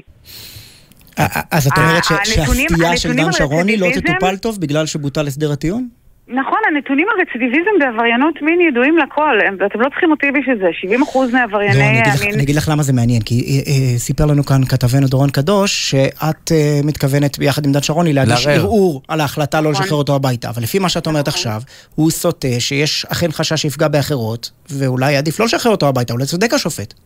כשהשחרור הביתה הוא uh, במעצר בית מלא, כשאנחנו הסכמנו גם לשים אזיק אלקטרוני אם צריך, כשהשחרור כל כולו נועד כדי לאפשר טיפול שלמיטב ידיעתנו וניסיוננו הטיפול הוא חמישה ימים בשבוע. אבל למה לשחרר סוטה מין היום. שיכול לפגוע באחרות הביתה, ולא להשאיר אותו במעצר? אני לא מבין. בתוך מעצר, בתוך uh, uh, מעצר בית או בתוך תנאים של מעצר בית, הגוף המומחה והמוסמך במדינת ישראל uh, שבוחן את כלל העבריינים, אמר שאפשר להלום את המסוכנות שלו. Mm-hmm. אמר ששם אפשר למנוע חזרה. אה, אה, על העבירות. ולכן בהקשר הזה אה, אין גם בהחלטה שניתנה היום שום הסבר על למה שירות מבחן שוגה או טועה. יש צבר של אמירות על המשמעת הצבאית, אבל כשנדדנו לדבר על המשמעת הצבאית, אז בעצם אנחנו מדברים על הבן אדם כאמצעי. הוא אמצעי כדי להרתיע כן. אחרים. הוא לא מטרה, אה, הוא לא עומד בפני עצמו יותר. כן, אני באופן אישי הייתי מעדיף שכל מי שיש לו מסוכנות לסטייה מינית כזו או אחרת יישאר אה, בצורה כזאת במעצר. אני רק רוצה לשאול את דורון קדוש שנמצא איתנו, כתבנו, אה, על הטענות שאומרת עורכת הדין עדי ריטינגשטיין אייזנר, על כך שהם לא עודכנו על ידי הפצ"רית, על החזרה מהסדר הטיעון. יש סיבה לזה? לא קיבלו אה, נימוקים. לא, האמת שהפצ"רית נפגשה עם עורכת הדין ריטינגשטיין אייזנר, והיא ככל הנראה הודיעה לה אה, שהיא מתכוונת היא אומרת שלא. לא, היא אומרת ששבע דקות לאחר מכן ההודעה יצאה לתקשורת, אבל הנימוקים לא נשלחו לעורכת הדין של הנאשם. זהו, אז התנהל ביניהם שם הדיון הזה במהלך אה, הפגישה הזו ביניהם, אבל בסופו של דבר באמת ההודעה של הפרקליטות הצבאית הראשית זו הודעה שיצאה לתקשורת. נדמה לי שבסופו של דבר כולנו ידענו במהלך השבועיים האחרונים שזה מה שאמור לקרות. שני הצדדים די נסוגו מחלקים עיקריים בהסדר הטיעון, והבנו עם הזמן שההסדר הזה הולך להתפוצץ. כרגע, כמו שזה נראה, הולכים לניהול של התיק, וזה עוד uh, הליך ארוך שיימשך בשנה ובשנתיים הקרובות. דורון קדוש. כתבנו לענייני צבא וביטחון, תודה רבה לך. תודה. אה, ועורכת הדין עדי ריטינג... ריטינגשטיין אייזנר, אמרנו נכון? נכון. כן, כן, תודה. תודה רבה לך. סנגורית של דן שרון, תודה רבה לך. אה, אני חייב... אה, כן. זה הטירוף אה, של כתבים פוליטיים כאלה ואחרים. שאתה תוך כדי, במעברים חדים, אתה כן. מקבל ככה עדכונים. כנס של יש עתיד, מצייצת יעל שרה רפי, הכתבת הפוליטית של סרוגים, ציפי לבני נצפתה שם, בכנס של יש עתיד. מעניין. נחמד. מעניין. היא באה לשמוע או להשמיע? את אומרת כשומעת חופשייה. כן, אולי היא שוקלת להצביע למפלגה אה, של מנהיג הגוש. מתעניינת, אתה אומר. כן. אה, אה, אם כבר בציוצים עסקינן, יש חשבון בטוויטר, כן. שנקרא כתב החצר, הכוונה לחצר המלוכה הבריטית. כן. והוא העלה את רשימת ראשי ממשלת בריטניה שכיהנו בזמן אה, כהונתה של אליזבת השנייה. 15, דיברנו על זה, בבקשה. כמלכת אנגליה 15, כפי שאמרת בתחילה, ואני רוצה לקרוא את השמות. אתה אומר מציפי לבני למלכה, כן? אה, אני, יכול להיות שחלק מהשמות אני טועה, אני אה, מתנצל מראש בפני האנגלופילם, כן? צ'רצ'יל? צ'רצ'יל, כמובן, מונתה ב-52. בבקשה. אידן, מקמילן, דאגלס יום, ווילסון, היט, קלהן, תאצ'ר, מייג'ר, בלר, בראון, קמרון, מיי, תרזה מיי, בוריס ג'ונסון וליז טראס. יפה. יומיים. אכן כך, אה, אולי קצת יותר. אה, אנחנו נצא עכשיו להפסק. רגע, עוד חוב אחד בעניין בריטניה. אתה כל היום עם חובות, אתה הולך... לא, הזכרתי קודם, אנשים כתבו לי. הזכרתי קודם את הפעמון שמצלצל, זה פעמון, קוראים לו פעמון סבסטופול. כן. כי הוא, לקחו אותו שלל ממלחמת קרים. הבריטים, עוד מלפני אוהו. כן, ישאל, לאן אתה חותר? לקחו אותו מקרים, הוא יושב בלונדון, והפעמון הזה שקט כל הזמן. אלא אם מלך או מלכת אנגליה נפטרים, ואז הוא מדנדן כמספר שנות חייהם. ב-52, כשהמלכה אליזבת השנייה נכנסה לתפקידה, הוא דנדן 64 פעמים. אה, אם וכאשר המלכה אליזבת השנייה אה, תלך לעולמה, אז הוא אה, יצטרך לדנדן הרבה יותר, כע- כעת זה עומד על 96, ואנחנו אה, ממתינים לדיווחים נאחל עד 120. אני בכל זאת... אה, מבצע גשר לונדון. גשר לונדון, בהחלט. גשר לונדון מתמוטט, כמו שהסביר לנו פרופסור ורנן. אה, אה, ממש- יש תפילות ש-God save the כן. queen. רגע לפני uh, יציאה לזמרים, נעדכן שכתבנו דורון קדוש, דיברנו איתו לפני רגע, uh, מעדכן עכשיו שמטוס הרקולס של חיל האוויר נערך לנחיתת חירום בעקבות תקלה באחד הגלגלים שלו. נפתח שבעה אנשי צוות על המטוס, פועלים להנחית אותו בשלום, כך דורון בבסיס קדוש. נבטים. נכון. זה קורה, ואני מניח שגם העיניים יהיו שם, נקווה שיסתיים אז בשלום. נעדכן אתכם גם בעניין הזה.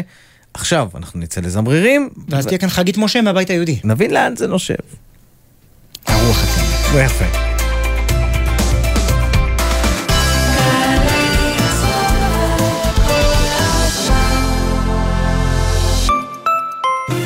עמיתי קרנות השוטרים, הסוהרים וארגון המורים. יריד הקרנות חוזר בסימן התחדשות, עם מתנה אישית לכל עמית המבקר ביריד, בהתאם לתקנון, וגם מבצעים ומגוון מותגי חשמל, בית, אופנה, ספורט ועוד. פרטים באתר, מ-1 עד 14 בספטמבר, גני יהושע תל אביב, חניה חינם.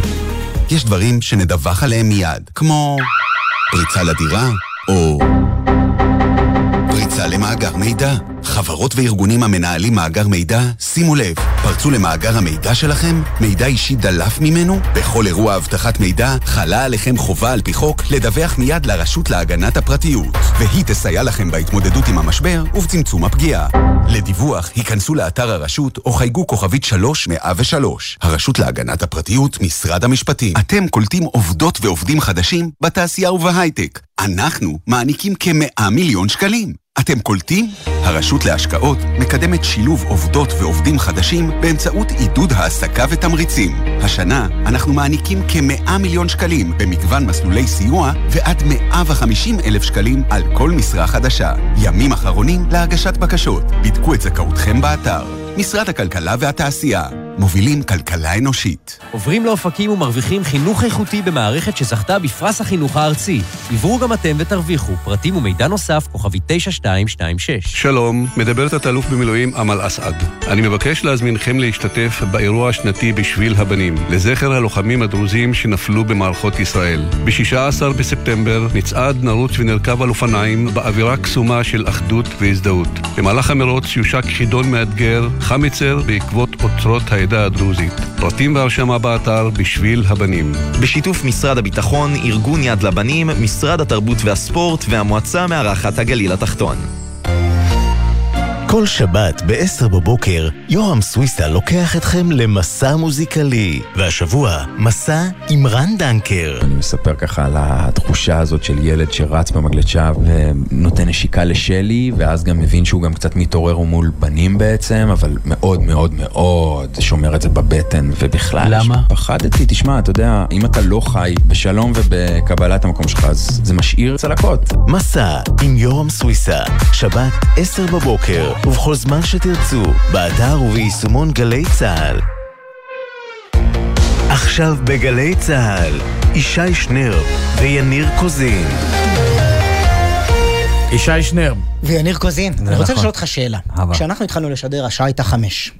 ונמסר לנו, דווח פה בפתח המשדר, שאיילת שקד ויועז הנדל יושבים ובעצם דנים בגורלה של אה, המיזם המשותף שלהם. מהמם. מה קורה עכשיו? הם עדיין יושבים? אה, להבנתי הם עדיין יושבים, או לפחות לא עודכנתי אחרת שזה נגמר. ועוד לא נראה- יצא עשן זהו, לבן זה- ולא רוח ציונית. זה לא נראה טוב, אתה יודע. אז בדרך כלל אה, דיונים ארוכים זה דיוני אה, גירושים, כן? איך אתה מחלק את הירושה.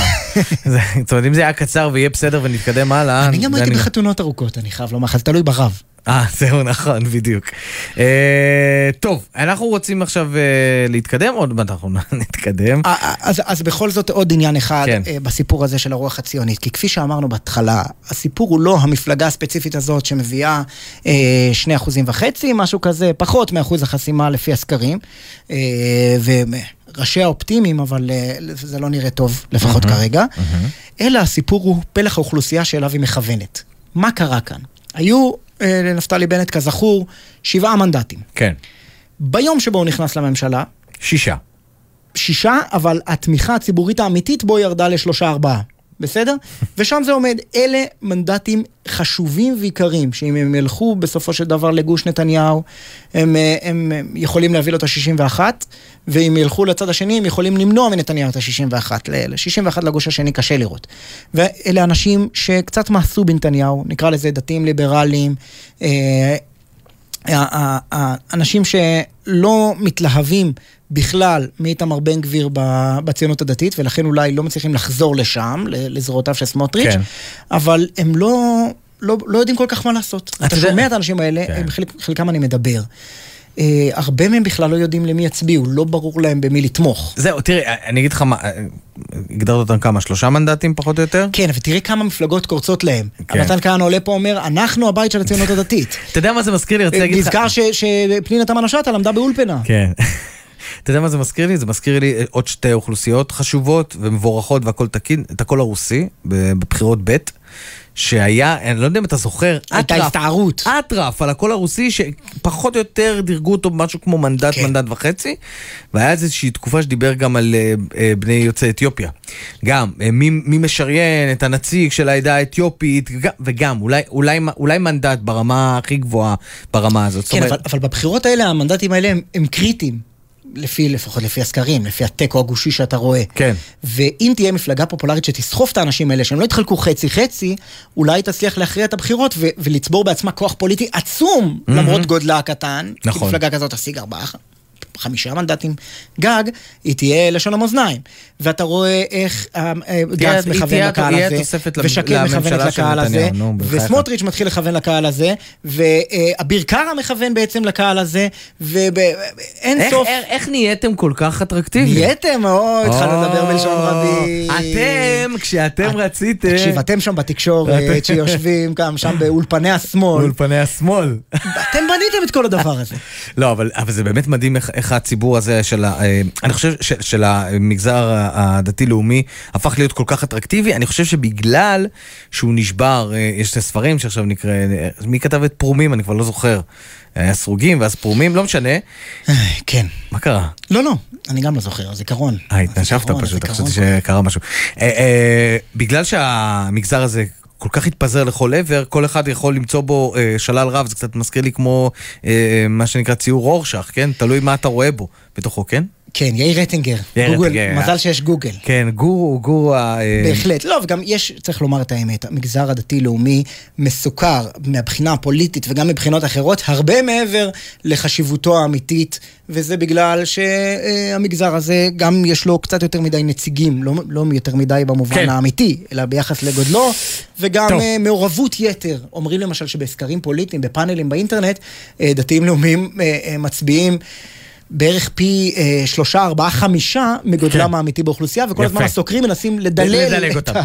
טוב, אה, מאותתים לנו אתה, עכשיו... אה, לדלל את ההתייחסות אליהם בשידור. כן, בתעלי, מאותתים לנו עכשיו מיפו, כתבתנו אנה פינס שם, שלום אנה. שלום, איתי כאן שני השוטרים שסיכלו... שני השוטרים. שני השוטרים, זכינו לדבר עם שניהם, תגידו שלום. שלום, שלום. שלום, מני מנגיסטו, נכון? ושריף חסון. אכן נכון. ת, ת, תתחילו לספר לאנה ולנו. איך קרה? מהלך פעילות אה, יזומה בעיר יפו, בט"ש, עקב אה, החגים ועקב המצב הביטחוני. אה, זיהינו בן אדם... רגע, מה זה אומר פעילות יזומה בט"ש? איך זה נראה? אתם רוכבים על אופנוע, הבנתי. ביטחון, נכון, ביטחון שוטף. אנחנו עוברים במקומות דורמי קהל, נמצאים חשודים. הגיע הבחור שהעלה את החשד שלנו, התנהג בצורה חשודה, קראנו לו לבדיקה. רגע, תסביר לי שנייה, אתם נוסעים אה, על אופנועים ברחבי יפו, רואים המון אדם על המדרכות, ופתאום אתה מזהה בן אדם אחד ואתה אומר, רגע, צריך לעצור ולבדוק מה הסיפור שלו? אה, בדיוק, כן. מה אתה רואה עליו? כי אנחנו מספיק מיומנים. אה, מה, מה אתה רואה עליו? תספר לנו קצת, תגלה לנו מהמיומנות. לזהות תנועות חשודות, כל דבר חשוד. בן אדם לבוש שחורים עם כובע, עם תיק על הגב, ברגע שהוא רואה אותנו, הוא משנה את הקצב, והליכה מתחיל להסתכל על הצדדים בצורה מחשידה מאוד, מעלה לנו את החשד. קוראים לו לבדיקה. אה, מהלך הבדיקה מתברר לנו שהוא שוהה בלתי חוקי בארץ. אה, מנתקים אה, ממנו את התיק שלו, התיק היה כבד מאוד. פותחים את התיק, מזהים נשק. הוא נעצר, עוצרים אותו, וממשיכים טיפול. הוא מתנגד למעצר? לא, לא היה לו- לא לא היה לו שום סיכוי להתנגד. ועכשיו מי... אה, שריף? כן. אנחנו- שומעים את מני או את שריף? את מני לדעתי. שריף, אה, שריף. שריף. אז מני, אני רוצה לשאול אותך, אתם לא חששתם אה, ש- שהוא, לא יודע, התנגד למסור את התיק באמת, או התנגד למעצר, כמו שאומר יניר? אין, מה לחשש, אין מה כלום. אנחנו לא מפחדים ולא שום דבר, בשביל זה התגייסנו. בשביל זה אנחנו באנו לשמור על עם ישראל. וברגע שראה אותנו, אנחנו היה קפה במקום, ושריף קרא לו אה, להגיע אליו, היא הגיעה, ברגע שהיא הגיעה, אה, לחץ לו יד, משם אה, הוריד לו את ה... אמרתי לו להוריד את התיק, הוא לא הוריד, אני לקחתי לו את התיק. ברגע שבאתי להריב, היה כבד, פתחתי את התיק, ונדהמת. זיהיתי את הנשק, אמרתי לו לשריף, שהבנתי את המעצר, מעצר, מעצר, משם קפצנו, אני והוא, הפלנו אותה ל- ל- לרצפה, נעצר, נאזק, והובא לזה. תגיד לי, עברו כבר שעתיים. אתם קולטים, מני ושריף, מה עשיתם? מה מנעתם? מנענו פיגוע, פיגוע. תודה רבה. תודה רבה לך, תודה רבה. רגע, מאיפה אתם? מותר לשאול? מני ושריף. כן, שלום, אה, שלום. אה, אומרים שם די. אני רואה, הדוברים. כאן אה, מאוד מאוד עמוסים, לא, השוטרים פה מאוד עמוסים, רוצים כבר קצת להסתפל מהמקום אחרי באמת שעות מאוד אינטנסיביות. עדיין כוחות כבדים כאן בזירה, אפשר להגיד. יש פה סריקות גם באזור, לבדוק אם היו סייענים ששיתפו איתם, שיתפו עם החשוד פעולה, כרגע לא נמצא מישהו נוסף. כמובן נעדכן ככל שיהיה. צורך. אנה פינס, תודה, תודה רבה לך שהבאת לנו את שני החבר'ה הגיבורים האלה, תודה לך. תודה להם. וגם לך, גם את שם. גיבורי היום.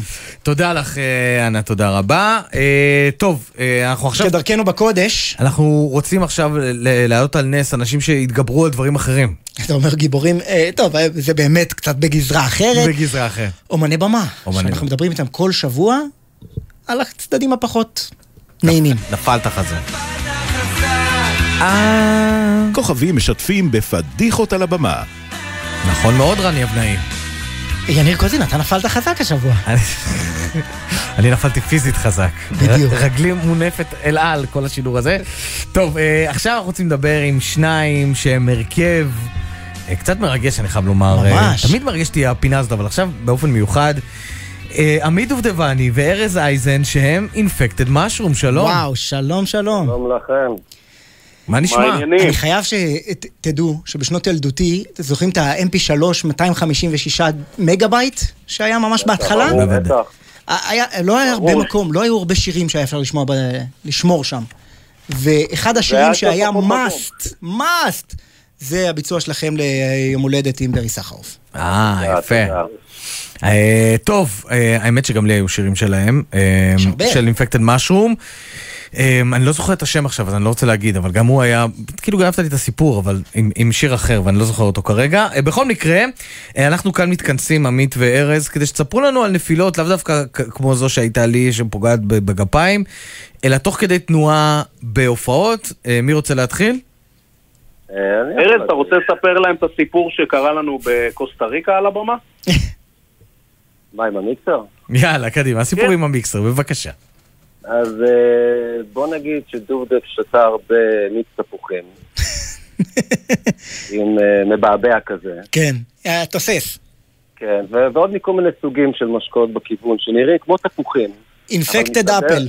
אבל זה לא היה מיץ תפוחים, מסתבר.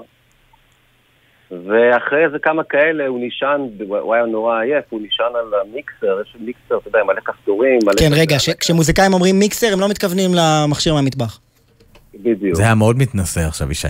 כולם מבינים מה זה מיקסר, מה? אני לרגע דמיינתי מיקסר, אתה יודע. אוקיי, בסדר. בלנדר, בלנדר. בלנדר, בדיוק. ובקיצור, הוא נשען על זה מרוב אה, אה, מיץ תפוחים ועייפות, הוא נשען על זה וכל המיקסר עף, כאילו, לא, לא פגע בקהל, אבל כמעט פגע בקהל, ועף על הרצפה, ואז בעצם אין סאונד על, על, הבמה, הכל מנותק, הכל נשבר, כאילו. יו. מה, שומעים, שומעים, שומעים, ואז פתאום אין כלום? אין, אין, כאן אין ציוד, הכל, הכל מחובר למיקסר הרי. אז אה, תיזהרו ממיץ תפוחים. רגע, וזה קורה בפסטיבל בקוסטה ריקה? אה, איך הייתה התגובה, גם של הקהל וגם שלכם, להתמודד עם האירוע הזה? זה הקהל בקרחנה, ידיים למעלה, חושב שזה חלק מהעניין. הם שתו הרבה מיץ תפוחים לדעתי שם. הם כנראה גם עוד דברים, כן, who knows. היה דרישה, היה דרישה להמשיך את זה בהופעות הלאה. לעשות פאוזה מתודית. אתה יודע, תלוי מי מביא את הציוד, אבל זה... עכשיו רגע, מישהו מישהו מההפקה יורד ומתחיל לחפש את המיקסר על הרצפה? אה, זהו, אז הצוות עוזר, כן. מה זה, מה זה, מה אתם אומרים? הצוות עוזר להרים את המיקסר, אה, אני מחבר מה שהכי חשוב קודם, שתחזור המוזיקה, ולאט לאט מחברים את שאר הכלים. עד כמה, עד כמה זה חריג תאונות אה, תודעה, נקרא לזה ככה? זה חריג, חריג. אפילו, ב, אפילו בלהקה שנקראת, בהרכב שנקרא Infected Mushroom. כן, זה לא, לא חזר על כן, זה, זה מאוד חריג שקורה דבר כזה. אה, בדרך כלל אני אשם, אני לוקח את האשמה. אה, אבל אה, כן, זה סיפור אה, ידוע. זה- מה שמעניין בסיפור הזה זה תגובת הקהל, הם כל כך נהנו מזה שהיינו מופתעים. אז לא, ולא שילבתם פאוזות כאלה בהמשך. כדאי לכם. לא, לא, לא. לא, זה יכול להיות כמו, השבירת הגיטרה הרוקיסטית. אגב, אם כבר בשבירת גיטרה עסקינן, יש להם סיפור על מעריץ נלהב מדי, נכון?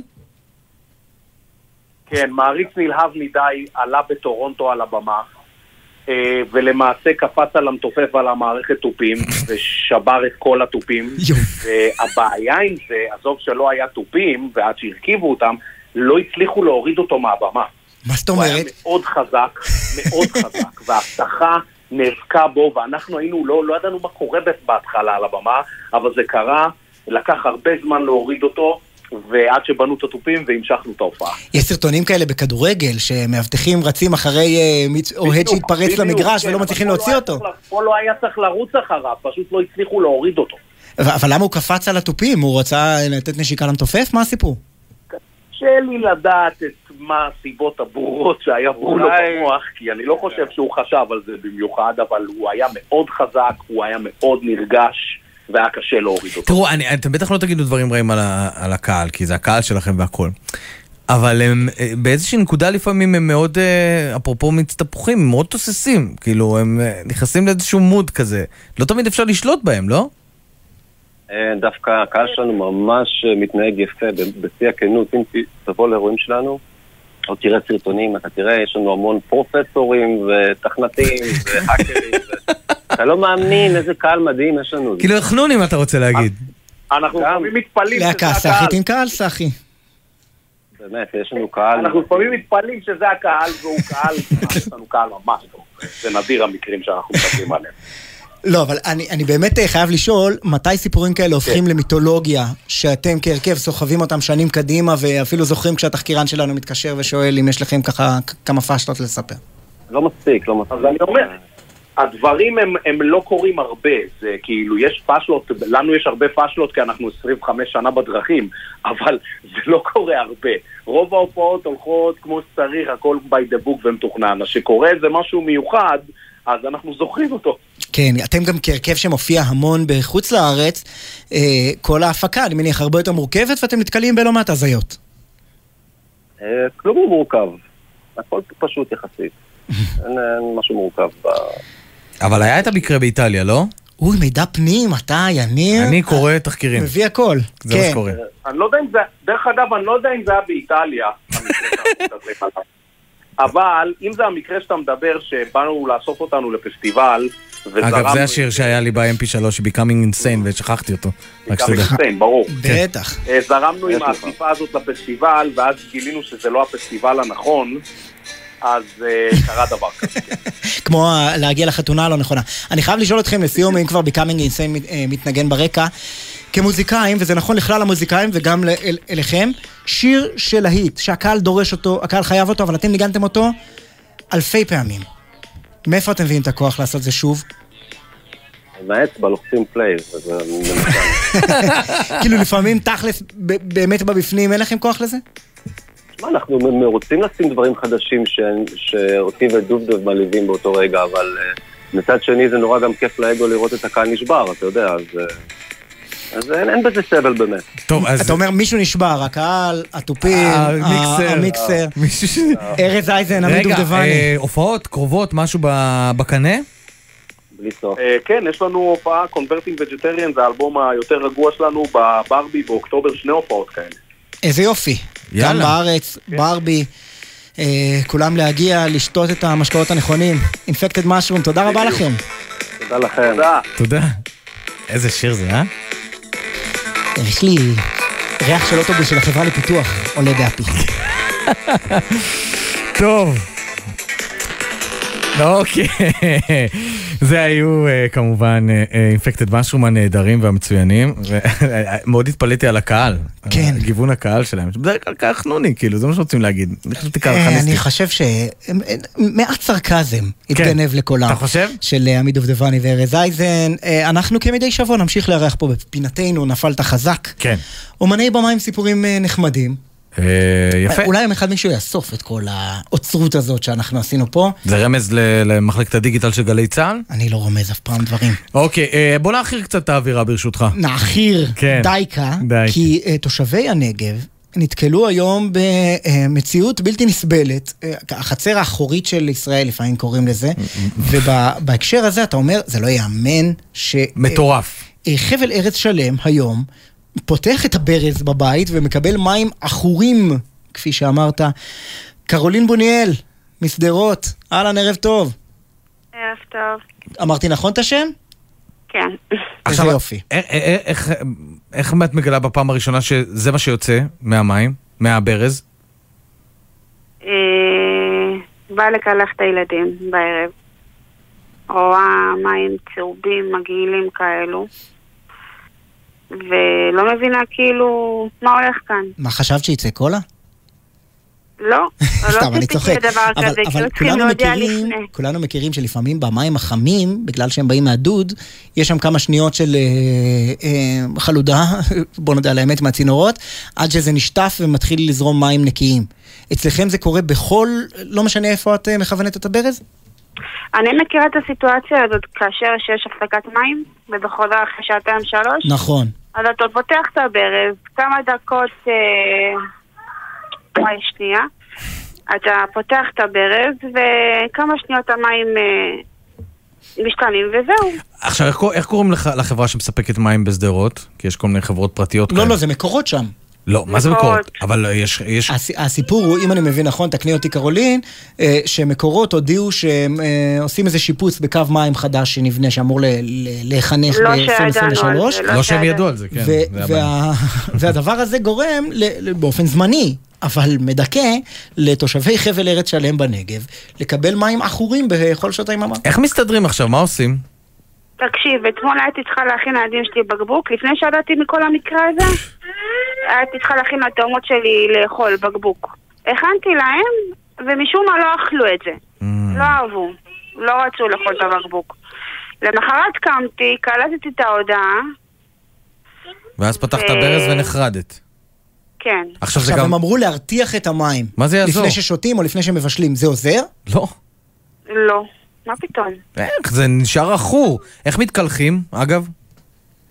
זה מה שפה רצינו להתקלח, אבל לא היה אפשר, חשבתי שזה איזושהי תקלה זמנית, לא קישרתי שכל מה שקורה עכשיו זה בגלל מה כל הנושא הזה.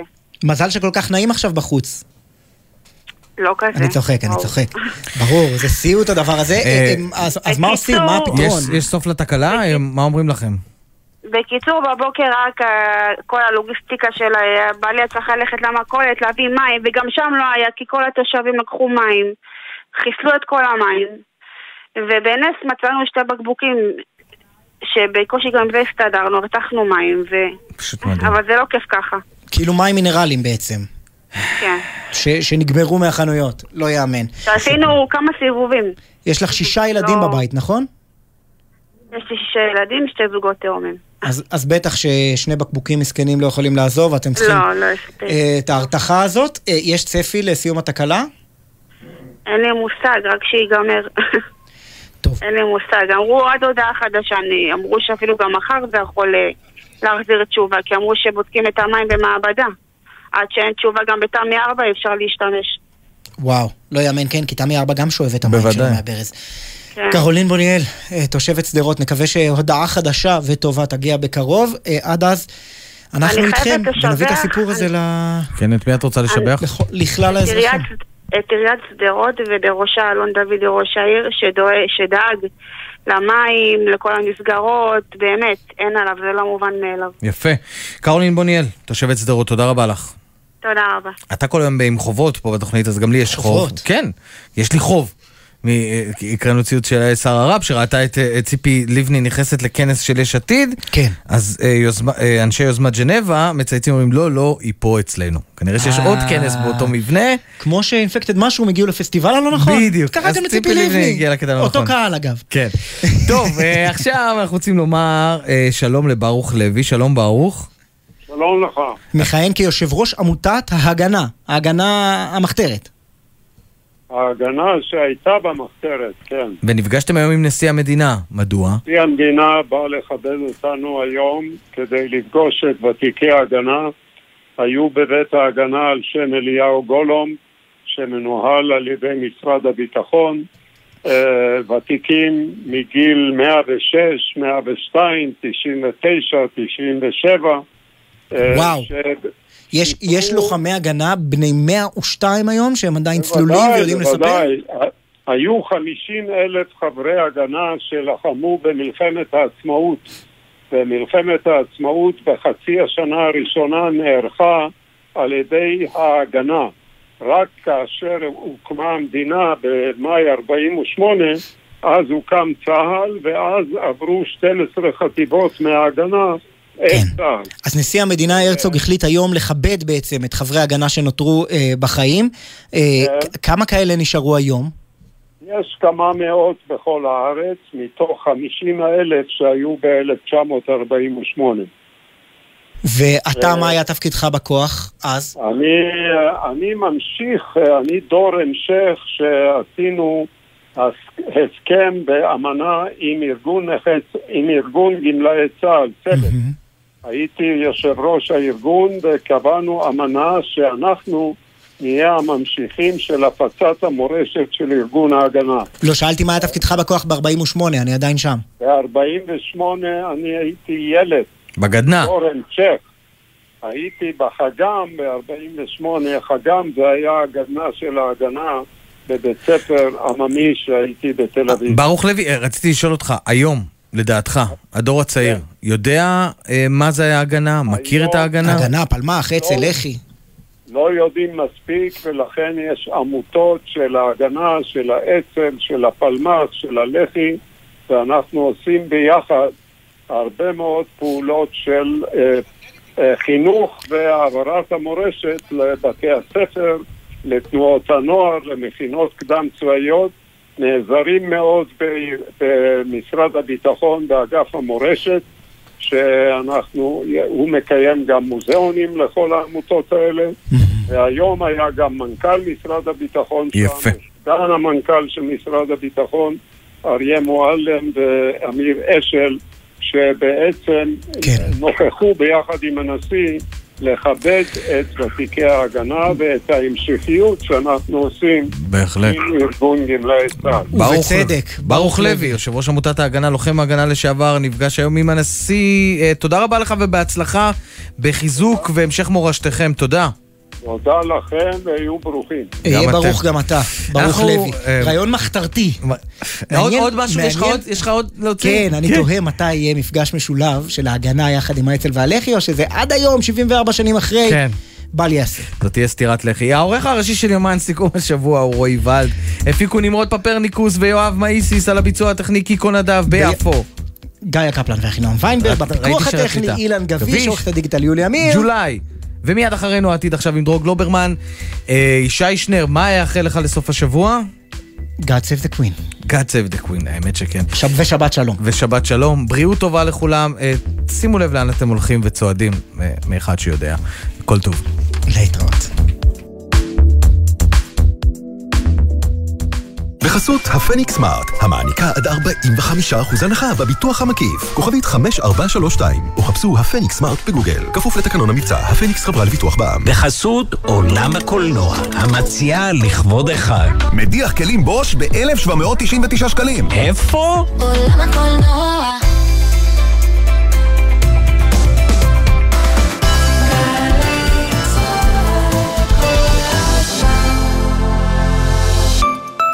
מהאולפנה והתיכון למשרד הביטחון. אנחנו מבטיחים לך תפקיד איכותי ועתיד משמעותי בליבת העשייה הביטחונית של מדינת ישראל. מצוינות וציונות הן אצלך בנשמה? בואי לשירות לאומי משמעותי במשרד הביטחון. במגוון תפקידי סבר סייבר, טכנולוגיה, הדרכה, לוגיסטיקה, משאבי אנוש ותקשורת. ותוכלי להיות חלק מן העתיד הביטחוני של המדינה ושלך. ההרשמה לשירות הלאומי החלה. פרטים באתר עמותת של שילה, עמותת בת עמי, עמותת שלומית שילת ומשרד הביטחון.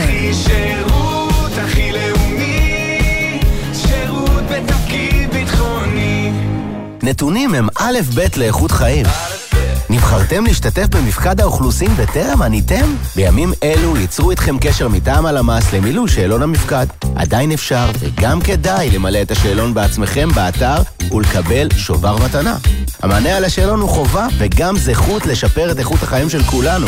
חפשו ברשת, מפקד האוכלוסין 2022.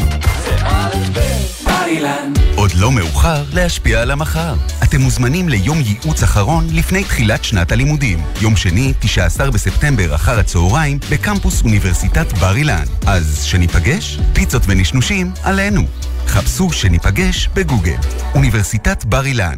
משפיעים על המחר, היום.